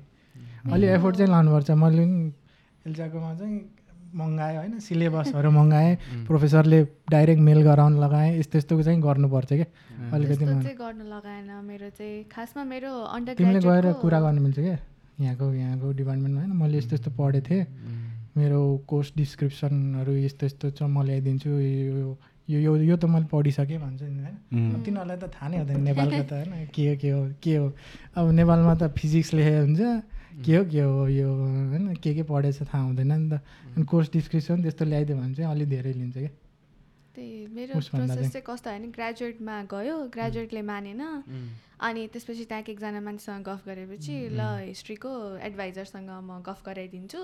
फेरि कोभिडको बेला थियो अफिसहरू केही खुल्ला थिएन होइन सबै इमेलको थ्रुबाट मात्र थियो नि त। अनि त्यसरी गफ गरेपछि चाहिँ अनि सिआइई भन्ने छ नि इन्टरनेसनल उसको त्यहाँनिर चाहिँ सबै ट्रान्सक्रिप्टहरू पठाउनुपर्छ। उताबाट चाहिँ बल्ल डिसिजन आउँछ भनेर भन्यो कि मलाई। अनि त्यही गर्दाखेरि यति क्रेडिट लिनुपर्छ अरू अप्सनै छैन भनेर मैले गफ चाहिँ गर्न खोजेँ लाइक केही हुन्छ कि भनेर। अब त्यति लिएन भने चाहिँ यहाँ ब्याचलर्स कम्प्लिट चाहिँ हुँदैन भनेर भन्यो कि। त्यही। तिमीले त्यो कि एसआइयुमा आउँदाखेरि दियो जिआरई फेरि? दिनु परेन मैले। परेन है? मेरो फेरि लास्ट लास्ट मोमेन्टमा मात्र अप्लाई होइन? अनि जुनले लिन्छ त्यसलाई नि अब कम्युनिटीमा पढ्दाखेरि पनि सिद्धिसक्यो अब क्या यता यतैतिर जुन छ त्यस्तै क्या। Like- एसआइयुमै अन्डर ग्रेड गरेको भएको कारणले। जिआरई नदिनु परेको। अर्को युनि जानु परेको भए चाहिँ पर्थ्यो ब्रो। पर्थ्यो। लाइक कुनै कुनैमा पर्दैन अब लाइक धेरैमा पर्छ भनौँ न। तर आजकल यो जिआरई चाहिँ हल्का अब्सुलिट जस्तो। अहिले त अहिले त पर्दैन जस्तै भइसक्यो भन्छ नि। त्यही त मैले मैले बुझेअनुसार चाहिँ होइन जिआरईले चाहिँ होइन जिआरईले चाहिँ आजकल चाहिँ के मात्रै मेजर गर्न थाल्यो भने चाहिँ भन्दाखेरि like how good are you at taking the GRE रे क्या? अब। अब न के- अब यति उयो भइसक्यो कि होइन टेस्ट प्रेप त्यो। एन्ड्रु याङको कुराहरू थियो नि ब्रो अस्ति होइन। त्यो ब्रोले म्यानहाटेन भन्ने थाहा चाहिँ थाहा छैन ब्रोलाई? थाहा छ। त्यो म्यानहाटनको जिआरई हुन्थ्यो नि। त्यो खास त्यो त्यसको हो क्या ब्रो? टे टेस्ट प्रिपरेसन एजेन्सी चाहिँ न्युयोर्क बेस्ड हो क्या त्यो म्यानहाटन टेस्ट प्रेप त्यो एन्ड्रु याङको रहेछ क्या कम्पनी ओरिजिनल चाहिँ उसले खोल्या रहेछ होइन? अनि उसले पनि भन्थ्यो कि स्ट्यान्डर्डाइज टेस्टिङहरू जति छ नि अब त्यो एकचोटि ओभरअल गर्ने बेला भएछ अरे कि? यति यो अब जस्तै सब्जेक्टिभ स्याटहरू हुन्थ्यो नि जस्तै सब्जेक्ट स्याटहरू हुन्छ नि स्याट टू भन्छ क्या अरे होइन? त्यो पनि अब क्यान्सल गरिदिएछ होइन? अनि त्यो त्यो क्यान्सल गर्नुको कारण चाहिँ के रे भन्दाखेरि अब ब्रो चाहिँ फिजिक्समा खतरा छ होइन? अब फिजिक्सको स्याट दिएर अनि अब खतरा गरिहाल्छ नि होइन? त्यस्तो त्यस्तो हुन्छ अरे क्या अब यो स्याट पनि अब यो एसिटी पनि अप्सनै अप्सन के उम्, अनि त्यो एघार कक्षामा नि पी स्याट भन्ने दिन पाइँदो रहेछ होइन। त्यो पी स्याटले चाहिँ अब स्याटको पनि अगाडि हो भर्छन् के। अनि यहाँको मान्छेहरूलाई स्कलरसिप पनि दिँदो रहेछ हल्का। मेरिट बेस्ड स्कलरसिप पी स्याटले चाहिँ। उता नेपालमा नि त्यही रातो बङ्गला स्कुलमा चाहिँ टेस्ट गर्दो रहेछ पी स्याटको पनि होइन। ए एकदम धेरै प्रोसेस छ है लफडा? यो। यो कुराहरू थाहा थियो ब्रोलाई पहिला। पिसेट आउन त मलाई थाहा छैन। लाइक स्याट दिनुपर्छ भन्ने थियो अनि दियो होइन? अब त्यो यो स्याट टू चाहिँ मैले सुने हो होइन? लाइक स्कलरसिप राम्रो ल्याउनको लागि। अलि होइन? हुन्छ नि। अलि यो पनि छ है भनेर देखाउने जस्तो। तर अब त्यो पिसेट चाहिँ मलाई थाहा थिएन। यो भर्खरै उमेश ब्रोले भनेको कुराहरू अनि अरू अरू अरू अरू अरू अरू इन्फर्मेसनहरू पनि के? जेन्युन इन्फर्मेसनहरू लिने अब खासै चलन छैन नि त होइन? ब्रोले भन्दै थियो नि त्यो के रेडिटको कुराहरू? त्यो अब जस्तै अब मैले देखेको चाहिँ अब होइन मान्छेहरू हुन्छ त्यो युसेफ छ नि नेपालमा। युसेफमा गएर त्यस्तो त्यस्तो गरिराख्नेहरू चाहिँ हुने हुन्छ। अब म चाहिँ युसेफ जाने भनेको त्यो एग्रिगेटेसन गर्ने त्यो हुन्छ नि त्यो छाप लगाउने। होइन, त्यस्तो त्यस्तो। तिमीले चाहिँ अब के रिकमेन्ड गर्छौ त मान्छेहरूलाई like should they have to go to a consultancy अथवा आफै पनि सकिन्छ जस्तो लाग्छ? अहिले हेर्दाखेरि होइन? अब मैले भने अब म म आएँ अब नआऊ भने त कसरी होइन त्यो त्यही अब त्यो थियो होइन। होइन ब्रोले चाहिँ एप्लिकेसन प्रोसेस के? ब्रो। एप्लिकेसन प्रोसेस अब सजिलो हुन्छ होइन। वाइ नट यु युज होइन। तर आफूले पनि बुझ्नु पऱ्यो जे होस् त्यसमा पनि होइन। लाइक तिनीहरूले चारवटा गरिदिन्छ आफ्नो एउटा दुइटा छ भने तिनीहरूलाई पनि गरिराख होइन? अनि अनि यहाँ आएपछि पनि के भने त्यो युनिभर्सिटीमा छ मलाई जानु मन लाग्ने अर्को युनिभर्सिटी छ भने त्यहाँ पनि अब यहीँ भयो भने क्या छिरिसक्यो छिरि छिरिएपछि हेरौँला अनि अब इन्टरभ्यूमा त अलि राम्रो देखाउनु पऱ्यो नि त आई ट्वेन्टी। देखाएर अनि त्यसपछि जान पनि पाइन्छ क्या यहाँ चाहिँ। त्यो त्यस्तो चाहिँ छ अप्सनहरू होइन। त्यस्तो अप्सनहरू हुँदाखेरि चाहिँ अनि आफूलाई मन लागेको पनि हेरिराख्ने। लाइक फुल फुल बुझ्ने क्या लाइक जाने जाने छिर्ने छिर्ने भनेर चाहिँ होइन कि? लाइक फुल बुझेर गर्दाखेरि चाहिँ सजि लाइक आफूलाई सजिलो हुन्छ पछि।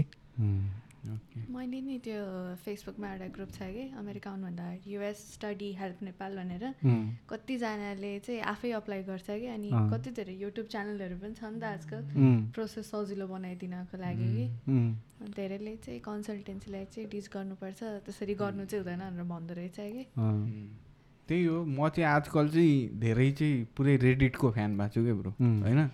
यस्तो हो कि अब नेपालमा सोलो गर्न पनि गाह्रो छ नि। पिओ बक्स हुँदैन सबै हुँदैन नि त नेपालमा। अब बनाऊ लाइक ब्याङ्क गएर अब एउटा ठाउँमा गएर पैसा दियो भने सबै आउँछ त्यहाँ। अनि आफूले गर्दाखेरि दस ठाउँ गएर यो कलेजको यति फी तिर्नु पऱ्यो फेरि कसलाई भन्ने? कुन ब्याङ्क जाने? यो सबै गर्न अलिक झ्याउ छ नि त। त्यो पनि छ क्या त्यहाँ नेपालको कन्टेक्समा अब अब जस्तै अहिले त कस्तो भयो थाहा छैन। आजकल चाहिँ नेपाल सरकारले पनि प्रिपेड डलर कार्ड चाहिँ दिन्छ कि। Like you can spend up to like five hundred dollars per year होइन?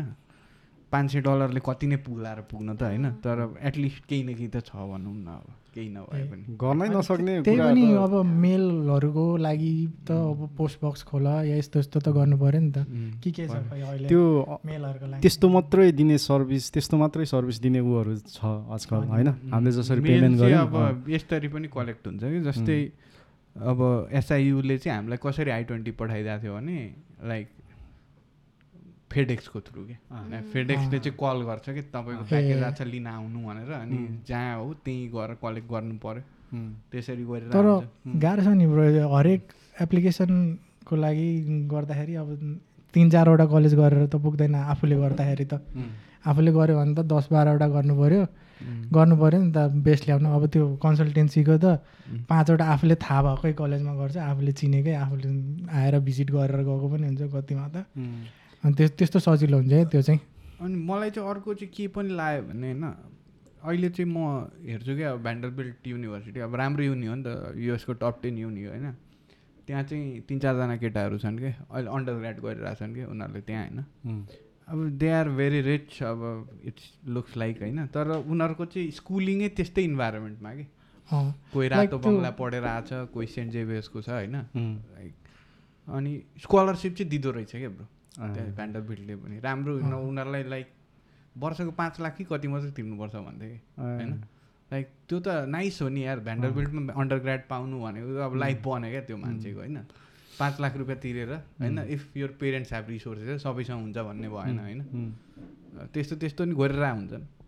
हार्वर्ड एमआइटी यताउता नि पाइरह हुन्छ नि आइरहेको हुन्छ। लाइक गर्नेहरू छ कि? पहिलादेखि नै छ नि छन त। उम्, लाइक तर म्याक्सिममले उसबाट गर्छ। एभरेज मान्छेले त। सक्दैन होइन? त्यो त्यही हो। सायद मैले भन्न खोजेको चाहिँ गर्न सक्ने आफ्नो आफूले गर्यो भने त राम्रो हो। होइन कन्सल्टेन्सीले गर्ने कतिपय कुराहरू त आफै पनि गर्न सकिन्छ नि त। सबै गर्न सकिन्छ नि। सबै बाहेक अहिले त्यो पिओ बक्सको कुराहरू गऱ्यो नि। त्यो बाहेकको अरू अरू अब अप्लाई गर्ने के छ र होइन। खास अब यस्तो हो, अब जस्तै रेट्रोस्पेक्टमा हामीले हेर्दाखेरि चाहिँ हामीलाई अब थाहा भयो नि त। सबैलाई अब थाहा छ नि त। अब नेपालमा प्लस टू भर्खर सिधा आएछ। थाहा छैन। अब कलेज हेर्न त अब टप टेन कलेज भनेर लेखिदिनु पुग्यो अब। त्यो त अनि कहाँ अब यो एसआइओ भन्ने मोस्ट मोस्ट के अरे? एप्लिकेसन मोस्ट एक्सेप्टेड यसरी लेख्ने। खोज्ने त त्यसरी हो र अनि। त्यो त्यो। त्यो हो बट लाइक अब बिस्तारै त अब गर्नु त पऱ्यो नि। एटलिस्ट अब इन्टरनेट त छ नि त केही नभए। होइन अब त अब त अब त अब त घर घरमा इन्टरनेट म आउँदाखेरि त घरमा इन्टरनेट पनि थिएन। अब जानु पऱ्यो लाइक अब त सबको घरमा छ इन्टरनेट सबको टाइम छ। सबको लाइक प्लस टू सुरु हुनेदेखि नै गर क्या आउनु मन छ भने। लाइक तिम्रो उस छ भने चाहिँ प्लस टू सुरु हुनेदेखि नै।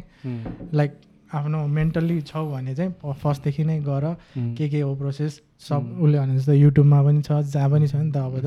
युसेफै जहिले गए पनि हुन्छ के के के के भइरहेको हुन्छ त्यहाँ। जाने छ भने चाहिँ गरि गरिरहेहरू पनि छन्।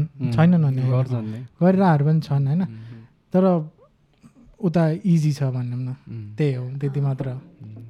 फेरि सब गरेर पनि भएन फेरि कन्सल्टेन्सी लाइक एम्बेसीको इन्टरभ्यू पनि छ त्यो- हुन्छ नि त सबलाई। अनि लाइक कन्सल्टेन्सीहरूले अलिकति यता उस पनि गरिदिन्छ भन्ने हुन्छ नि त। इन्टरभ्यूमा पनि अलिकति राम्रो कलेज देखाउन पाइयो भने लाइक भिजा लाग्ने चान्सेस पनि भयो नि त होइन? लाइक अरू ठाउँमा जस्तो लाइक लेटर छ जाउँ भन्दा अब खत्रै कलेज भयो भने त जाउँ भन्नु चाहिँ जानु पाइन्छ होला होइन? नेपालमा त छैन नि त अब लाइक जाउँ भन्ने बित्तिकै जानु पाउने।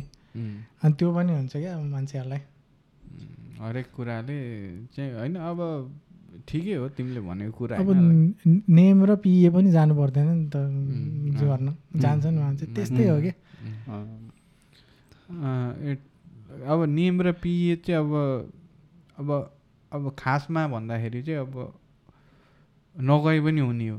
तर लाइक त्यो प्रोभन जस्तो भयो क्या? अब त्यहाँ गएर चाहिँ काम गर्छ। कन्सल्टेन्सी पनि त्यस्तै होला कि अब यहाँ त्यही त हो नि दीक्षाले अब जति पनि पठाउँछ भन्ने हुन्छ नि त। सबलाई थाहा हुन्छ नि त। यतिजना पठाएँ फोटो टाँसिरहेको हुन्छ त्यही त हो नि बरु त्यो एडमिसन मात्रै होइन कि? भिजा भिजा पनि त्यस्तै त राख्छ नि। उनीहरूले ट्वेन्टी त जसको पनि ल्याइदिन्छ। ट्वेन्टी त जसको पनि आउँछ। ट्वेन्टी त जसको पनि आउँछ होइन? अलिअलि पैसा त जसको पनि हुन्छ भनौँ न। त्यस्तै हुन्छ भनौँ न। अनि अनि त्यस त्यसपछि त अलिक चाहियो नि त आउनु। त्यही त्यो ब्रोले फोटो टाँस्या हुन्छ भन्दाखेरि यहाँ भयो क्या। तिम्रो डिबी आफै भएर कि त्यो के अरे एडु के थियो नि? के अरे त्यो बाग बाग बजार न्यु रोड? छिर्ने ठाउँमा थियो नि एउटा। पुरै भिड हुने के? त्यहाँबाट भर्यो भने चाहिँ पर्छ भनेर के? हुन्छ नि लाइक यति हाम्रो विराटनगरमा पनि त्यस्तै एउटा फोटो स्टुडियो छ कि.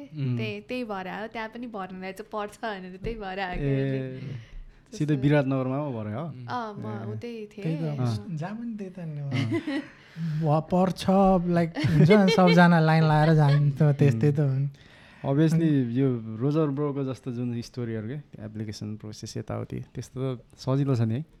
डिबी परेर आएकोलाई इनरोल हुन यताउति इनरोल हुनलाई चाहिँ। अलिक सजिलै नै छ। भनौँ न त्यो के के हजुरहरू चाहिँ छ हिन्डरेन्स चाहिँ? के चाहिँ के कुरा चाहिँ यो चाहिँ यो यहाँनिर चाहिँ हल्का फिसी ट्रिकी छ है भन्ने। भन्नाले अँ, अप्लाई आफ्नो अँ, गर्दाखेरि अँ, त्यस्तो त त्यही मलाई त लागेन केही पनि। यस्तो एकदम। हुन्छ कि अब सुरुमा त कलेज खोज्नै हो जे हो छ भन्दा होइन कलेज यो छ कलेज, यो छ- यो छ यो यहाँ चाहिँ राम्रो छ यस्तो यस्तो चाहिँ त्यो चाहिँ अलिक गाह्रो हुन्छ क्या। अब तिमीले कन्सल्टेन्सी थ्रु गरे छैन होइन अब लाइक भनौँ कन्सल्टेन्सी पहिला उ- तिम्रो त पहिल्यैदेखि युएसमा पढ्ने पनि विचार थिएन होला नि त। होइन होइन। भन्नु लाइक युएसमा मेरो चाहिँ यस्तो plan युएसमा अप्लाई गर्ने विचार थियो पहिला। ए ए। त्यो त्यसो भए चाहिँ अलिकति याद। हुन्छ होइन? यो कलेजहरू यसरी यसरी भनेर। नत्र त यहाँ आएर अब आफू बसेको ठाउँमा जुन कलेज छ त्यहीमा त्यही हुन्छ हो, त्यो चाहिँ त्यही त्यो हो। अघि सोधे चाहिँ मैले चाहिँ अब कोही हुनसक्छ डिबी पढेर आएकोहरू पढ्न इच्छा भएकोहरू उनीहरूलाई चाहिँ यो स्टेप यहाँनिर चाहिँ ख्याल गर्नु है भनेको यहाँ यो यो चाहिँ यसरी यसरी इनरोल हुँदा चाहिँ राम्रो होला है भनेर त्यस्तो केही प्रब्लम फेस भएको थियो त्यही नै? मलाई एसआइयुमा चाहिँ अलिक प्रब्लम चाहिँ भएको थियो कि। जस्तै त्यो मास्टर्स अब भएन नि त होइन. त्यसपछि कहाँ जाने होइन? के. गर्ने? त्यो चाहिँ क्लियरै थिएन कि मेरो लागि। मैले कतिजनालाई म्यासेज त्यो पनि कोभिडको बेला होइन? धेरैजनालाई इमेल गरेपछि बल्ल मेरो एडभाइजरसँग भेट भयो क्या मेरो चाहिँ। कहाँ अप्लाई गर्ने के गर्ने के चाहिन्छ के चाहिँदैन केही थाहा छैन। आफै गर्नु परेको थियो कि त्यो चाहिँ। अब। त्यस्तोमा चाहिँ अलिकति अब आफैले स्टडी गरे थाहा हुन्छ होइन? नत्र चाहिँ अलिकति गाह्रो चाहिँ छ त्यसमा। अनि त्यही माथि अब युएस आयो होइन? त्यही। उहाँले भन्नुभयो नि।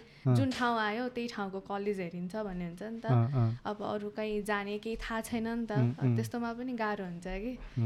त्यस्तो हुँदाखेरि चाहिँ। तिमी अलि अझै पनि सिआइए जानुपर्छ कि? कस्तो हुन्छ? म त त्यहाँ जा जानु पर्दैन। त्यही त। सरकारै छैन इन्टरनेसनल। स्टुडेन्ट जस्तो त।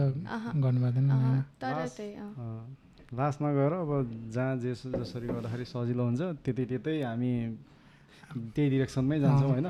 तर फाइदा चाहिँ छ के। फेरि फाइदा चाहिँ छ त्यसरी आउँदाखेरि अब पढ्न मन लागेन भने आजकल त्यो त्यही कम्प्युटर इन्जिनियरिङ त्यो। साइन्स त माइक्रोसफ्टहरूमा जाने त कन्सल्टेन्सी थ्रुबाट मेरो थुप्रैजनाहरू चिनेको त्यसरी नै गइरहेछ होइन अब पढ्नेहरूले यसरी पढिरहेछ.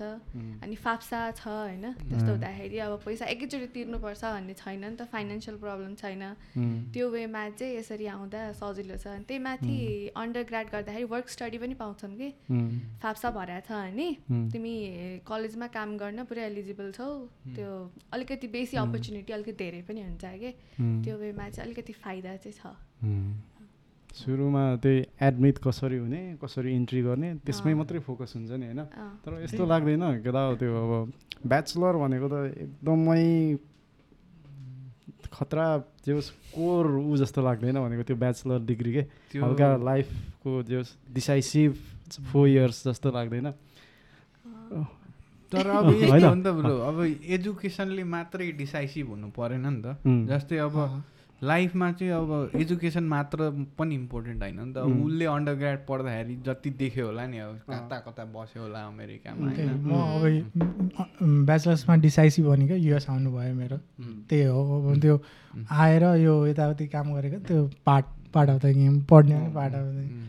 त्यो पछि पछि के हुन्छ त्यो। म्यानेज गर्न सक्यो नि त उसले होइन? अब मास्टर्स पढिसक्यो यहाँ आएर भनेपछि त उसले त केही न केही त गेन गर्यो नि त। मैले मैले भन्नु खोजा चाहिँ अब हामी त्यही कन्सल्टेन्सीबाट अप्लाई गऱ्यो होइन? उनीहरूले जुन जुन कलेज भने अप्लाई गरिदियो अझै मेजर पनि त्यसरी नै होला नि। यहाँ चाहिँ यो मेजर यो इन्जिनियरिङ गर्छु या कसैको अब डक्टर त हुँदैन आउनेहरू धेरै जस्तोको होइन.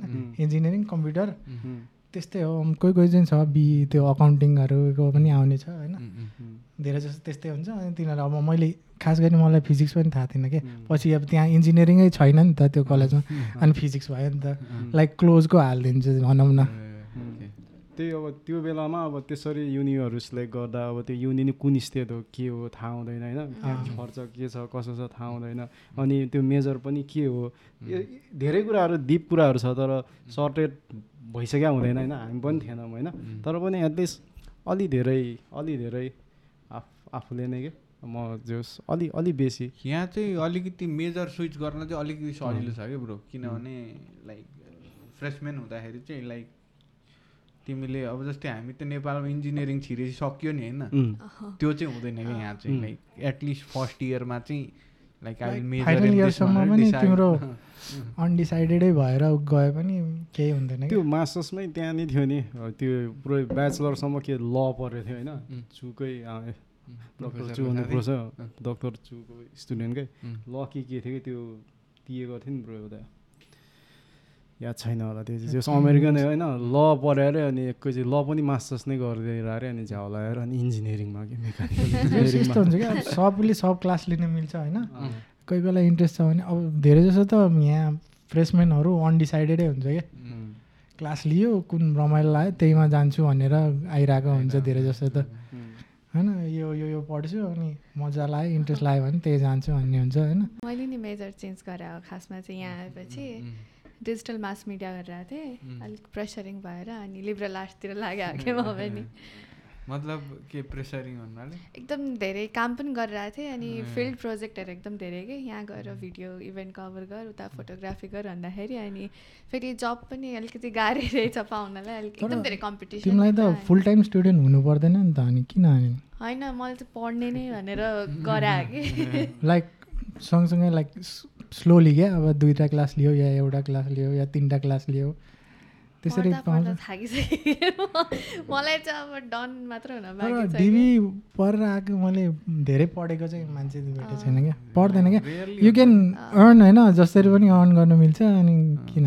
अनि लाइक अब अहिले त सबजना चाहिँ आइटीमा छिर्दैन आइटी या अरू अरू काम पाइन्छ क्या। काम त पाइन्छ क्या अलिक खोज्यो भने। अनि यु क्यान आफ्नो एम्बिसन त्यही- हो अब त्यो त्यही त ग्यास स्टेसनमा त घन्टा हान्न मन लाग्दैन होइन? नत्र चालिस घन्टा त त्यही काम गरेँ नि। अब त्यो त्यही गर्न मन नलागेर होइन? कलेज पुरा अप्लाई गरेर। अरू लाइक चा चार महिनाको ट्रेनिङ लिएर अर्को काम या यस्तो यस्तो पनि पाउँछ नि त यहाँ त। राम्रै पे गर्ने पनि पाउँछ क्या अलिकति ट्रेनिङ लिएर यताउति। तर तिमीले चाहिँ स्टुडेन्टै किन फेरि like student full time student जस्तै छ नि अहिले? इन्ट्रेस्टै नभएर त्यो उता आइटी साइटी छैन क्या त्यस्तो होइन। अब पहिलेदेखि त्यो तिन वर्ष उतै काम गरेछ जर्नलिजम गरिरहेछ होइन। यहाँ आएपछि अब त्यो चेन्ज गर्न पनि मन लाग्दैन कि। फेरि नेपालमा नि काम गर्यो तिमी? तिन वर्ष जर्नलिजम गरेको थिएँ मैले। त्यही भएर अब यहाँ आएपछि जब पाउन सजिलो हुन्छ भनेको त्यस्तो हुँदैन रहेछ होइन? उताको डिग्रीले त यहाँ त्यो अरू अरू लाइक अमेरिकन धेरै हुने फिल्डमा त हामीलाई गाह्रो नै हुन्छ क्या। सोचे जस्तो छैन है। छैन। के सोचेर आएको हुन्छ? कम्पिटेटिभ पनि महा कम्पिटेटिभ छ नि त मार्केट यार। जेमा पनि उरो यार। हुन्छ नि लाइक अब दुनियाँभरिको मान्छे आछन् होइन? Like you have to beat them होइन? मार्केट त पछिको कुरा कि पुरो पुरै सोसाइटीमै फिट इन हुन पनि क्या त्यो नै गाह्रो छ नि त सुरुमा होइन कस्तो छ अहिले? जबमा कस्तो छ त्यस्तो जब त अहिले त अब ठिक ठिकै छ त्यस्तो साह्रो छैन होइन? लाइक मोरलेस अब अरू केही कुराको मतलबै हुँदैन नि त लाइक तिमीलाई तिम्रो सो मेन्टल कन्डिसन कस्तो छ? कसरी बाँचिरहेछ लाइक होइन म भनेको मतलब कलेजमा हेरिकन क्या कलेज र कलेज लाइफ र जब लाइफ कम्पेयर गर्दाखेरि? जबलाई अलि सजिलै छ भन्छु यार मैले चाहिँ यार। मेरो मेरो लागि चाहिँ एटलिस्ट म ब्रोको त अब अर्कै हो काम होइन? हाम्रो काम नेचरै अर्कै हो। अब जब लाइफ साँच्चै अब फाइनेन्सियली त अब अभियसली होइन? त्यो त अब आई वुड बी लाइङ अब के अरे फाइनेन्सियली चाहिँ मलाई पनि गाह्रो भइरहेछ भन्दाखेरि होइन? त्यो चाहिँ एउटा सबसे स्ट्रेसफुल हुन्छ नि त जस्तै स्टुडेन्ट एज ए स्टुडेन्ट तिमीले फाइनेन्सेसहरू म्यानेज गर्नलाई गाह्रै थियो नि ब्रो हामीलाई होइन? अनि? लाइक अब लिमिटेड स्टिपेन्ड लाइक स्टाइपेन्ड आउँथ्यो अब त्यही स्टाइपेन्डले फी पनि तिर्नु पर्थ्यो यताउति म्यानेज गर्नु पर्थ्यो रेन्ट तिर्नु पर्थ्यो होइन? त्यो हिसाबले चाहिँ आई क्यान अब एटेस्ट कि लाइक ओके जब गरेपछि चाहिँ इट्स बेटर अभियसली होइन? बट अब देयर आर सर्टेन एस्पेक्ट्स जुन चाहिँ स्टुडेन्ट लाइफमा थियो त्यो चाहिँ अब गुमाउनु पऱ्यो होइन। ठुलो सिटीमा एक्लै बस्दाखेरि होइन अलिकति गाह्रै हुन्छ नि त। त्यो हिसाबले चाहिँ पिकमरो चाहिँ विन विन विनमा छ क्या। जे पनि त्यो गर्न नसकिने भन्ने त छैन होइन। तर एट द सेम टाइम तर सजिलो पनि छैन कि जे कुरा पनि. धेरै कुराहरू प्यारलली मेन्टेन गर्नु परिरहेको छ है परिरहेछ गर्नु नै पर्छ। प्रेसर कामको प्रेसर त हुँदैन तर अरू स्ट्याटस मेन्टेन गर्नुपर्छ। हामीलाई कुन लेभलमा अलिकति झ्याउ चाहिँ त्यही हो कि सबको सबको अब फर्स्ट प्रायोरिटी भन्ने नै स्ट्याटस मेन्टेन हुन्छ नि त। अनि लाइक स्टुडेन्ट हुँदाखेरि पनि स्ट्याटस मेन्टेन भन्यो कम्युनिटी गयो स्ट्याटस मेन्टेन भन्यो। अब कम्युनिटीमा दुई वर्ष पढेपछि त पढ्न पाउँदैन। पढिराख्नु पाउँछ तर अब किन टाइम वेस्ट ब्रोलाई पनि त्यही हो ब्रोल त हामी अघि जिआरी सिआरीको पनि कुरा गरेको थियो खास रोजर ब्रोल चाहिँ अन्डर ग्राड पनि भ्याएर अनि ग्राडमा जोइन भयो नि त अन्डर ग्राड र ग्राडको कस्तो केही डिफ्रेन्स पायो ब्रोले आफ्नै लाइफमै अथवा सबै कुरा म्यानेज गर्न ग्राडमा त राम्रो ग्राडमा अलि अलि अलि। सजिलो भयो भनौँ न ग्राडमा अलि सजिलो भयो अन्डर ग्राड भन्दा ग्राडमा चाहिँ अलिक सजिलो भयो अलि सजिलो इन द सेन्स त्यही फाइनेन्सियली फाइनेन्सियली। लाइक थाहा भएको अनुसार like everything like you know the process you know the like जाँच कस्तो हुन्छ यु नो द. एभ्रिथिङ के कल्चर पनि हुन्छ सबै है। यहीँ पढ्यो नि त अनि. त्यो बुझेपछि अँ, हल्का ग्राडमा चाहिँ अलि इजी गोइङ नै भयो भनौँ न। उम्, यस्तो पढेर हुन्छ यस्तो यस्तो यस्तो यस्तो हुन्छ अन्डरग्राउन्डमा त पढ्नु पनि टेन्सन होइन? काम पनि टेन्सन पैसा। पनि पैसा पनि टेन्सन। तर ग्रान्डमा चाहिँ. लाइक यहाँ भयो भने ब्रोहरूलाई त फर्स्ट टाइम आयो भएर अलिकति अब. हुँदैन। तर चाहिँ गाह्रै हुन्थ्यो सुरुमा चाहिँ सुरुको एक दुई वर्ष चाहिँ। यही यही कुरा अस्मिकाले त नेपालमा नि यहाँ नि अन्डर ग्राडै हुँदैन कस्तो छ त्यहाँ र यहाँको? कम्पेरिजनमा. म? त उता चाहिँ अलिकति सजिलो लाग्यो कि। यता गाह्रो भयो। यता अब उता म आरआरमा पढेको सरकारी कलेज होइन। अब फुल जब गर्न जाँदाखेरि पनि क्लास नगए नि केही फरक नपर्ने नि त. अटेन्डेन्स पनि मतलब हुँदैन थियो. यहाँ त अब अटेन्डेन्सको पनि टेन पोइन्ट फिफ्टिन पोइन्ट भन्छ है। क्लास पनि जानुपर्ने त्यो बिहानै उठेर हुन्छ नि। त्यस्तोमा चाहिँ नेपालको चाहिँ राम्रै हो कि. काम गर्न पाइन्थ्यो अनि यसो सिनियरहरूसँग नोट छ भनेर माग्ने बित्तिकै इक्जाममा पनि सजिलो भयो होइन. यहाँ पनि त्यस्तै पाउँछ एटलिस्ट। तर सेमेस्टरभरि इङ्गेज गराइराख्छ नि त। स्टुडेन्टलाई होइन। नेपालमा इक्जामको बेला मात्रै दुई तिन दिन पऱ्यो तर टियुको फेरि ब्रो पास पर्सेन्ट त त्यस्तै हो नि त पर्सेन्ट हुन्छ नि त कोही पासै नहुने रहेछ कि झन् त्यो उताको डिग्रीमा हो? ठ्याक्क एक्जाम आउने भन्दा केही दिन अगाडि मस्त पढ्यो होइन अनि एक्जाम दिन गयो त्यस्तो चाहिँ गर्नु पाउँदैन यहाँ। यहाँ चाहिँ लाइक तिम्रो सेमेस्टरभरिकै पर्फर्मेन्स हेरिरहेको हुन्छ होइन। बरु लास्टमा बरु चाह्यो भने अलिकति थप थपथाप अझै कम्युनिटी कलेजतिर त के कस्तो हुन्छ? यहाँ अब युनिभर्सिटीतिर त त्यो साना साना अलिक गाह्रै हुन्छ नि त। यहाँको छैन क्या अँ, नेपालतिर त छैन त्यो। रिपोर्ट नि सब सार्ने हो नि त होइन अब लास्ट त सबै अब यिनीहरूको कल्चरमै छैन भनौँ न. लाइक फ्री त फ्री नै छोडिदियो हुन्छ नि फोन पनि नेपालमा त्यस्तो भयो भने त कसरी हुन्छ अब ल्यापटप खोलेरै जाँच दिन पाइरहेको हुन्छ होइन। यहाँ त ओपन बुकै हुन्छ कति जाँचहरू त तर कल्चरै छैन भनौँ न सार्ने या चोर्ने यस्तो उस्तो. जस एकाडेमिक्स चाहिँ अब लाइक अब एकाडेमिक इन्टिग्रिटी चाहिँ अलिकति भए जस्तो देखिन्छ। अब यसो हेर्दाखेरि हुन्छ नि प्रोफेसरहरूले पनि लाइक कति एक्जामहरू ब्रोहरूको पनि हुन्थ्यो हाम्रो पनि कति एक्जामहरू लास्टमा त ओपन बुक टेस्ट नै हुन्थ्यो ओपन। बुक अब क्वेसनहरू नै अब ओपन इन्डेड खालि जस्तो भइदिन्थ्यो होइन? मेन त त्यो के हो के एन्सरै थाहा हुन्थ्यो होइन? लाइक त्यो चेजमा खोज्दा नि नपाइने क्या अब चेकमा। अन्डर ग्राडमा चाहिँ अलिकति हुन्थ्यो होइन हार्ड एन्ड फास्ट यस्तो। ग्राडमा त आएपछि त त्यस्तो पनि थिएन. अनि यो सब गर्दाखेरि कि अन्डर ग्रेडको एजुकेसन जति पायो होइन अनि के एक्सपेक्टेसन बोकेर त आएको थियो होला नि त तिमी होइन? थिएन। थिएन? केही थिएन? म यति चाहिँ गर्छु भनेर एक्सपेक्टेसन अब म आएको बेला ब्रो बाह्रसम्म त के एक्सपेक्टेसन गरेर पढ्छ ब्रो? बाह्रसम्म त पढ्नुपर्छ भनेर पढ्यो त हो नि होइन. बाह्रसम्म त ल एसएलसी दियो पा पढ्नुपर्छ पढ्नुपर्छ भनेर पढ्यो होइन. अब बाह्रपछि अब डक्टर बन्ने त्यस्तो थिएन। ल भनेर आयो। अब यहाँ आएपछि चाहिँ अलिअलि अलिअलि अलिअलि गर्दै हुन्छ क्या. न त त्यस्तो मिट भइरहेको छ एक्सपेक्टेसन अहिलेसम्म। अब हेरौँ ब्रो। चाहिँ?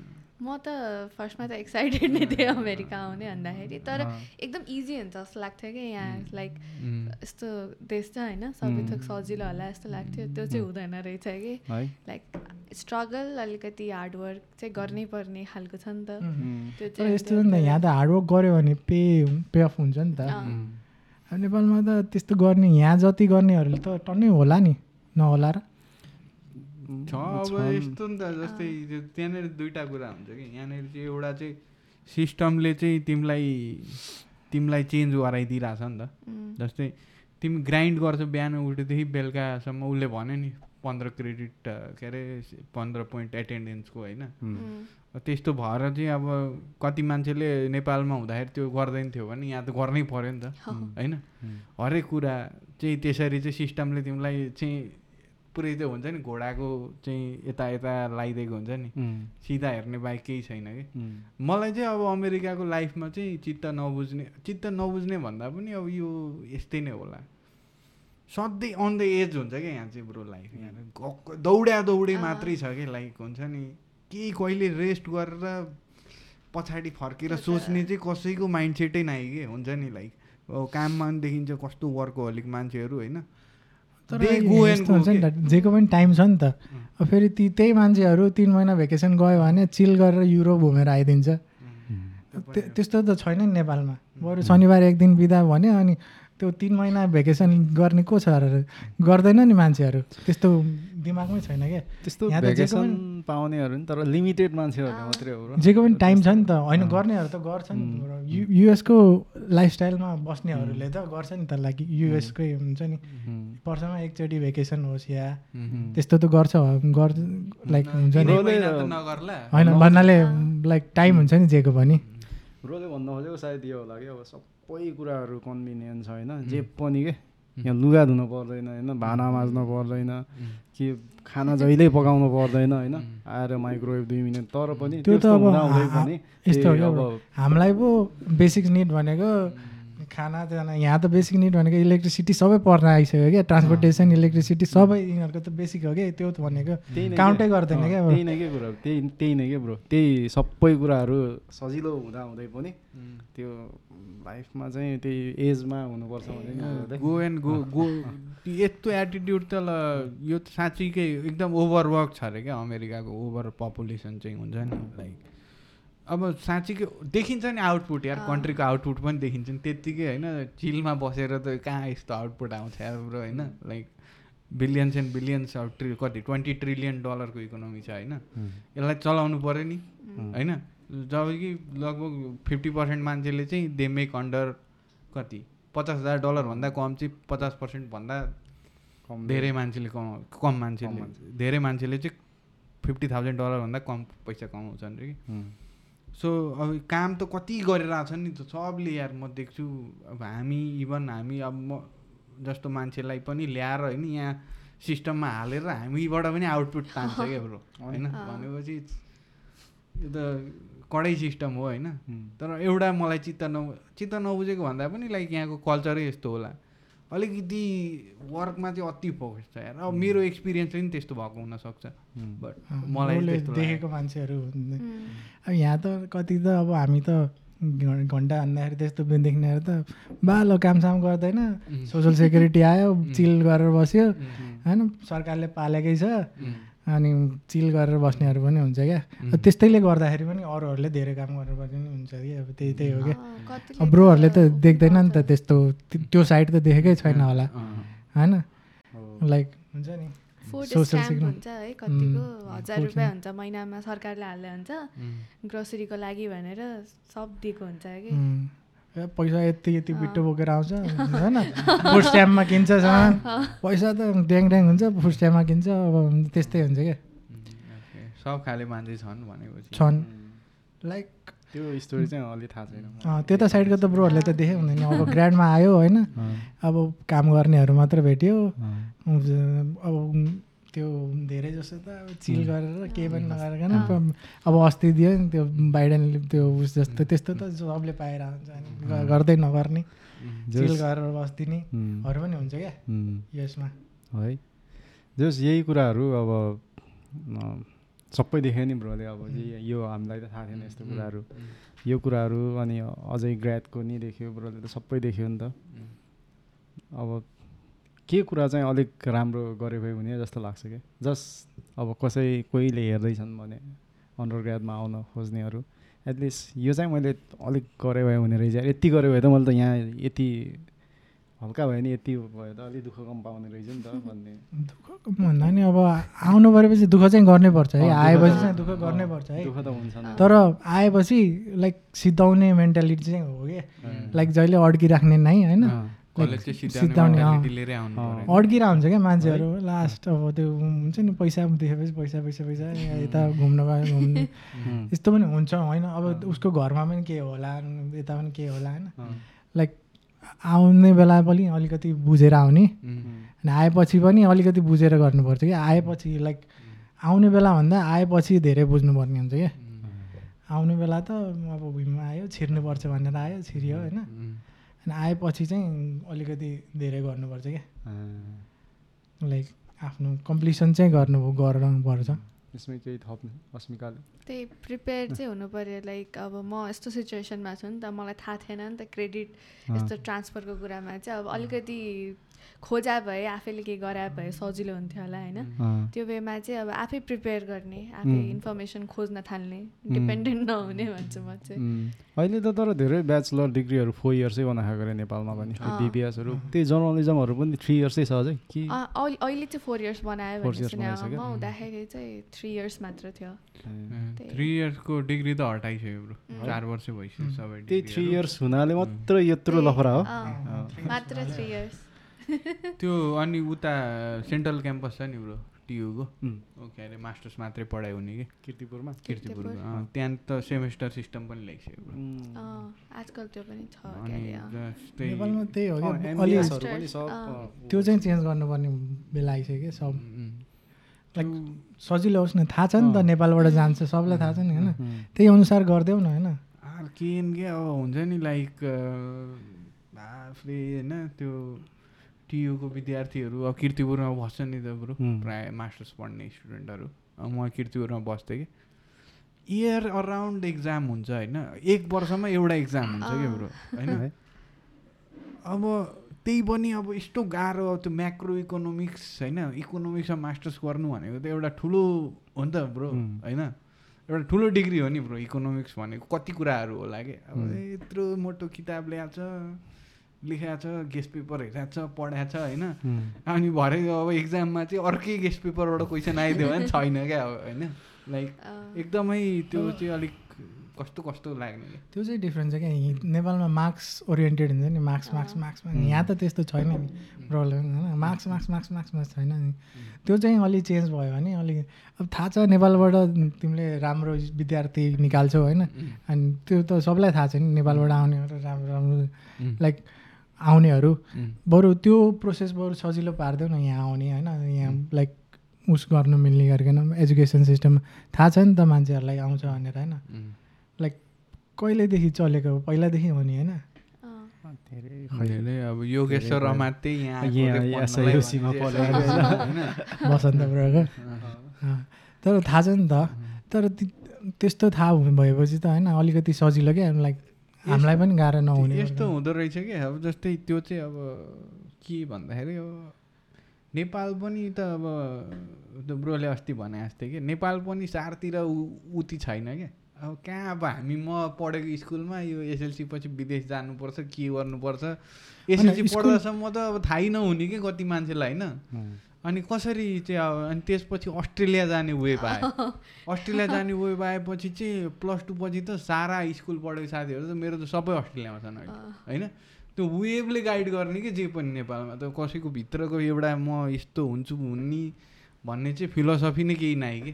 अब जता चाहिँ हावा चलाएको छ त्यतै। बग्दैन अनि त्यसले चाहिँ एकदम नराम्रो अब भित्र एउटा फाउन्डेसन त चाहियो नि होइन? आफ्नो अन्डरलाइङ प्रिन्सिपल त चाहियो नि।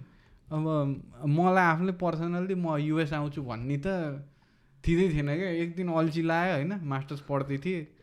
त्यत्तिकै अब यस्तो पाराले त हुँदैन भनेर जिआरई दियो। फ्याट्टै अब भिसा पनि लाग्थ्यो यत्तिकै म चल्थेँ क्या अब।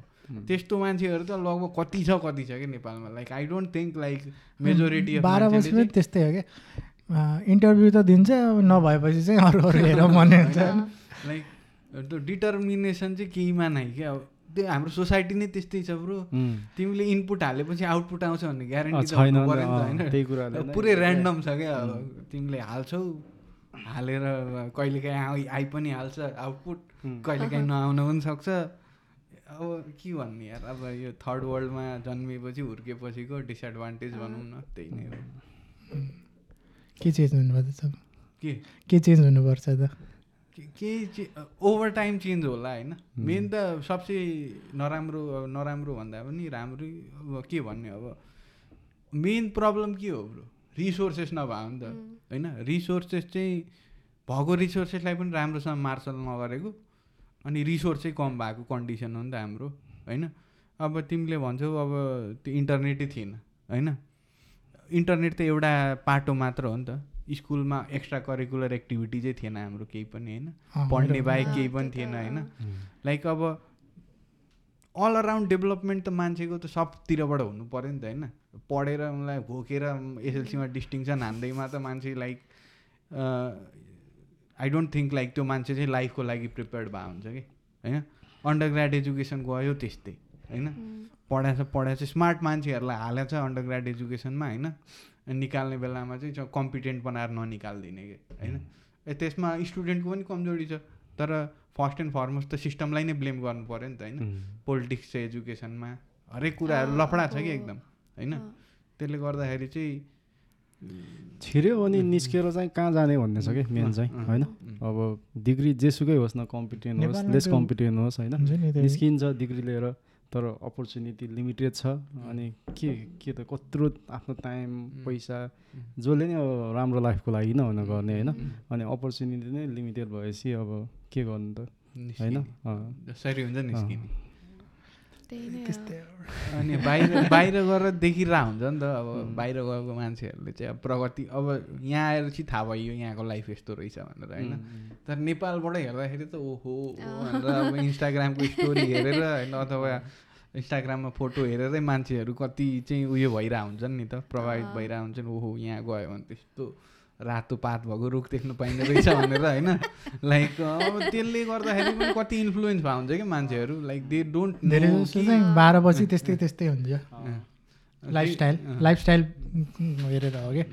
एजुकेसन होइन यो होइन लाइफस्टाइल कति स्ट्रगल छ होइन? त्यति एउटा विकेन्ड ब्रेक पाउन पनि कति स्ट्रगल छ भन्ने कुरा त यहाँ आएपछि मात्रै थाहा हुन्छ नि त। त्यही हो प्राइमेरी पोइन्ट चाहिँ। त्यही मैले अघि भनेको थिएँ नि आउनुभन्दा अगाडि कस्तो सजिलो छ जस्तो लाग्थ्यो नि त आइसकेपछि चाहिँ कति गाह्रो छ भन्ने थाहा भयो होइन त्यस्तै हो कि? मेरो साथीहरू पनि छ यहाँ होइन अन्डर ग्राड गरिरहेको थियो अनि उनीहरूको फोटो हेर्थेँ कस्तो रमाइलो रहेछ घुम्न गएको रहेछ भन्ने थियो होइन। यहाँ आए चाहिँ थाहा भयो त्यस्तो छैन भन्ने। तर केटीहरूलाई झन् गाह्रो होला यार केटाहरूलाई भन्दा। है। भन्नाले कस्तो? कामहरूको लागि। लाइक हामी त केटाहरू भयो होइन जहाँ पनि पनि गऱ्यो तिमीलाई अब ग्यास स्टेसनमै गर्दाखेरि पनि यस्तो अलिक गाह्रो हुन्छ नि त। अँ, बाह्र बजे राति दुई बजीसम्म काम गर्दाखेरि चाहिँ अब मान्छेहरू नै अब त्यस्तो त्यस्तै आउने हुन्छ नि। त्यस्तो बेला चाहिँ कहिलेकाहीँ डर लाग्थ्यो। डर लाग्थ्यो के गर्ने फेरि अब एक्लै केटी तिमी like गरे हो होइन. त्यही अब अब पपुलेसन पनि कम आउँछ नि त आउँदैखेरि के? अब यहीँ हेर न अब ट्वेन्टी पर्सेन्ट नै आउँदैनन् होला हाम्रै युनिमा कि स्याम्पलिङ गर्दाखेरि कि केटा र केटीमा कि। उम्, होइन युनिभर्सिटी भनेको होइन क्या युनिभर्सिटीमा त तिम्रो युनिभर्सिटीले दिन्छ प्रोभाइड गर्छ यताउति भन्यो होइन। आयो। अब उसले आउने त अर्कै हो नि त उसको अब यहाँ काम गरेरै बस्नु पऱ्यो नि त उसको त लाइफै यहाँ भनेर आए जस्तो भयो नि त। उसलाई त थाहा छ नि त काम गर्नुपर्छ पैसा कमाउनुपर्छ। उसलाई त पढ्नलाई होइन कि बस्नलाई पनि उसले त अब उसको लाइफै हो नि त। त्यो त अनि गाह्रै हो नि त। एक्लै आएर गर्नु। यार, अब गाह्रो त छ। तर फेरि लाइक बाह्र कक्षामा फर्केर गयो भने फेरि गर्छौ त यो सबै कुराहरू? म म त गर्छु। म मेरो त के भने गर- गर्छु ए गर्छु भने म त म त गर्दिनँ भने जस्तो सुनिरहेको होइन, अलिक क्लियर म। नसुनेर के? गर्छु होइन। ब्रोहरू आउँदैन र अब। होइन हामी त त्यही त होइन मैले चाहिँ त्यही सोध्न खोजेको क्या लाइक बाह्र कक्षा पछि नै आउँथ्यो कि अथवा सबै देखेर बुझेर चाहिँ ग्राड ग्राड गर्नलाई आउँथ्यो भन्ने कुरा चाहिँ सोधेको मैले। यस्तो हो क्या अब नेपालमा अन्डर ग्राड गऱ्यो भए कस्तो हुन्थ्यो त्यो हो नि त कुरा। अब नेपालमा त्यही हो पारा अनि त्यही आउँथेँ होला म चाहिँ। लाइक आउँथ्यो। नो रिग्रेट्स म मैले त फेरि त्यस्तो त्यस्तो बेसकन दुःख पनि पाएको छैन क्या मेरो फ्यामिलीहरू भएर। अब मान्छे अरूहरूले दुःख पाएको थाहा छ क्या अब स्टोरीहरू हुन्छ नि मेरै दाइ आउँदाखेरि पनि दुःख पायो होला मैले भन्दा बढी। अब दाइ छ नि त मेरो। अब गाह्रो भएन अब ओसन सिटी जानेहरूको दुःख अर्कै छ अब म जानु परेन त्यस्तो होइन। लाइक म काम खोज्नेहरूको दुःख अर्कै छ म चाहिँ काम त भइहाल्छ मलाई काम छ भन्ने हुन्छ नि त। त्यस्तो दुःख छैन नि त। मलाई चाहिँ अलिक सजिलै छ भनौँ न अरूहरू कम्पेयरमा काम त गर्नुपर्छ लाइक यति त जसले स्ट्रगल त गर्नुपर्छ गर्नै आएपछि। त्यो होइन? त्यो कसैको चाहिँ वाइल्ड दुःख हुन्छ होइन? अब त्यस्तो चाहिँ छुट्टै हुन्छ क्या। त्यही यहाँ फ्रिडम छ त्यो छ त्यही त अनि। Like you can decide who you want. To be होइन? एक्ज्याक्टली तर अब डिसाइड गर्दाखेरि चाहिँ अब धेरै ठुलो डिसिजन गर्दाखेरि चाहिँ धेरै नै मिहिनेत चाहिन्छ नि त त्यही हो। हामी के हो? सिद्धिन सिद्धिन ल। अब सिधै तिमी होला अब। अरू केही उयो छैन भने चाहिँ होइन। लाइक रोजर र अस्मिकालाई धेरै धेरै धन्यवाद। अनि विजयलाई पनि धन्यवाद यो ट्र्याक पी फोरको लागि होइन। अनि केही छ अस्मिका थप्नु पर्ने? केही? छैन। है? त रमाइलो भयो तर गफ गर्दा चाहिँ।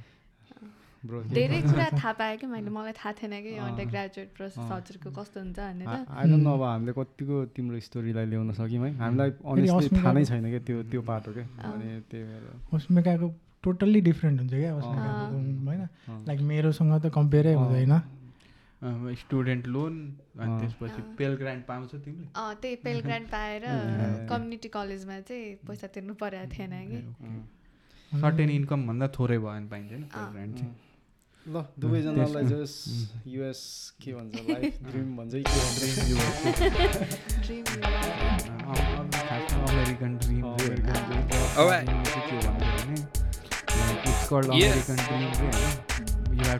Joining some words and I'm connecting the lines Spitting in front of a mic I'm engineering some rhyme And spend a little time Chit-chatting about anything That's what I like to do I like you I like When I connect with my friends I'm high I'm higher Doing things that I'm higher And how do I cherish Maybe with this but our podcast is airing? I'm here with the verse featuring With my verse already. I'm ready to share it.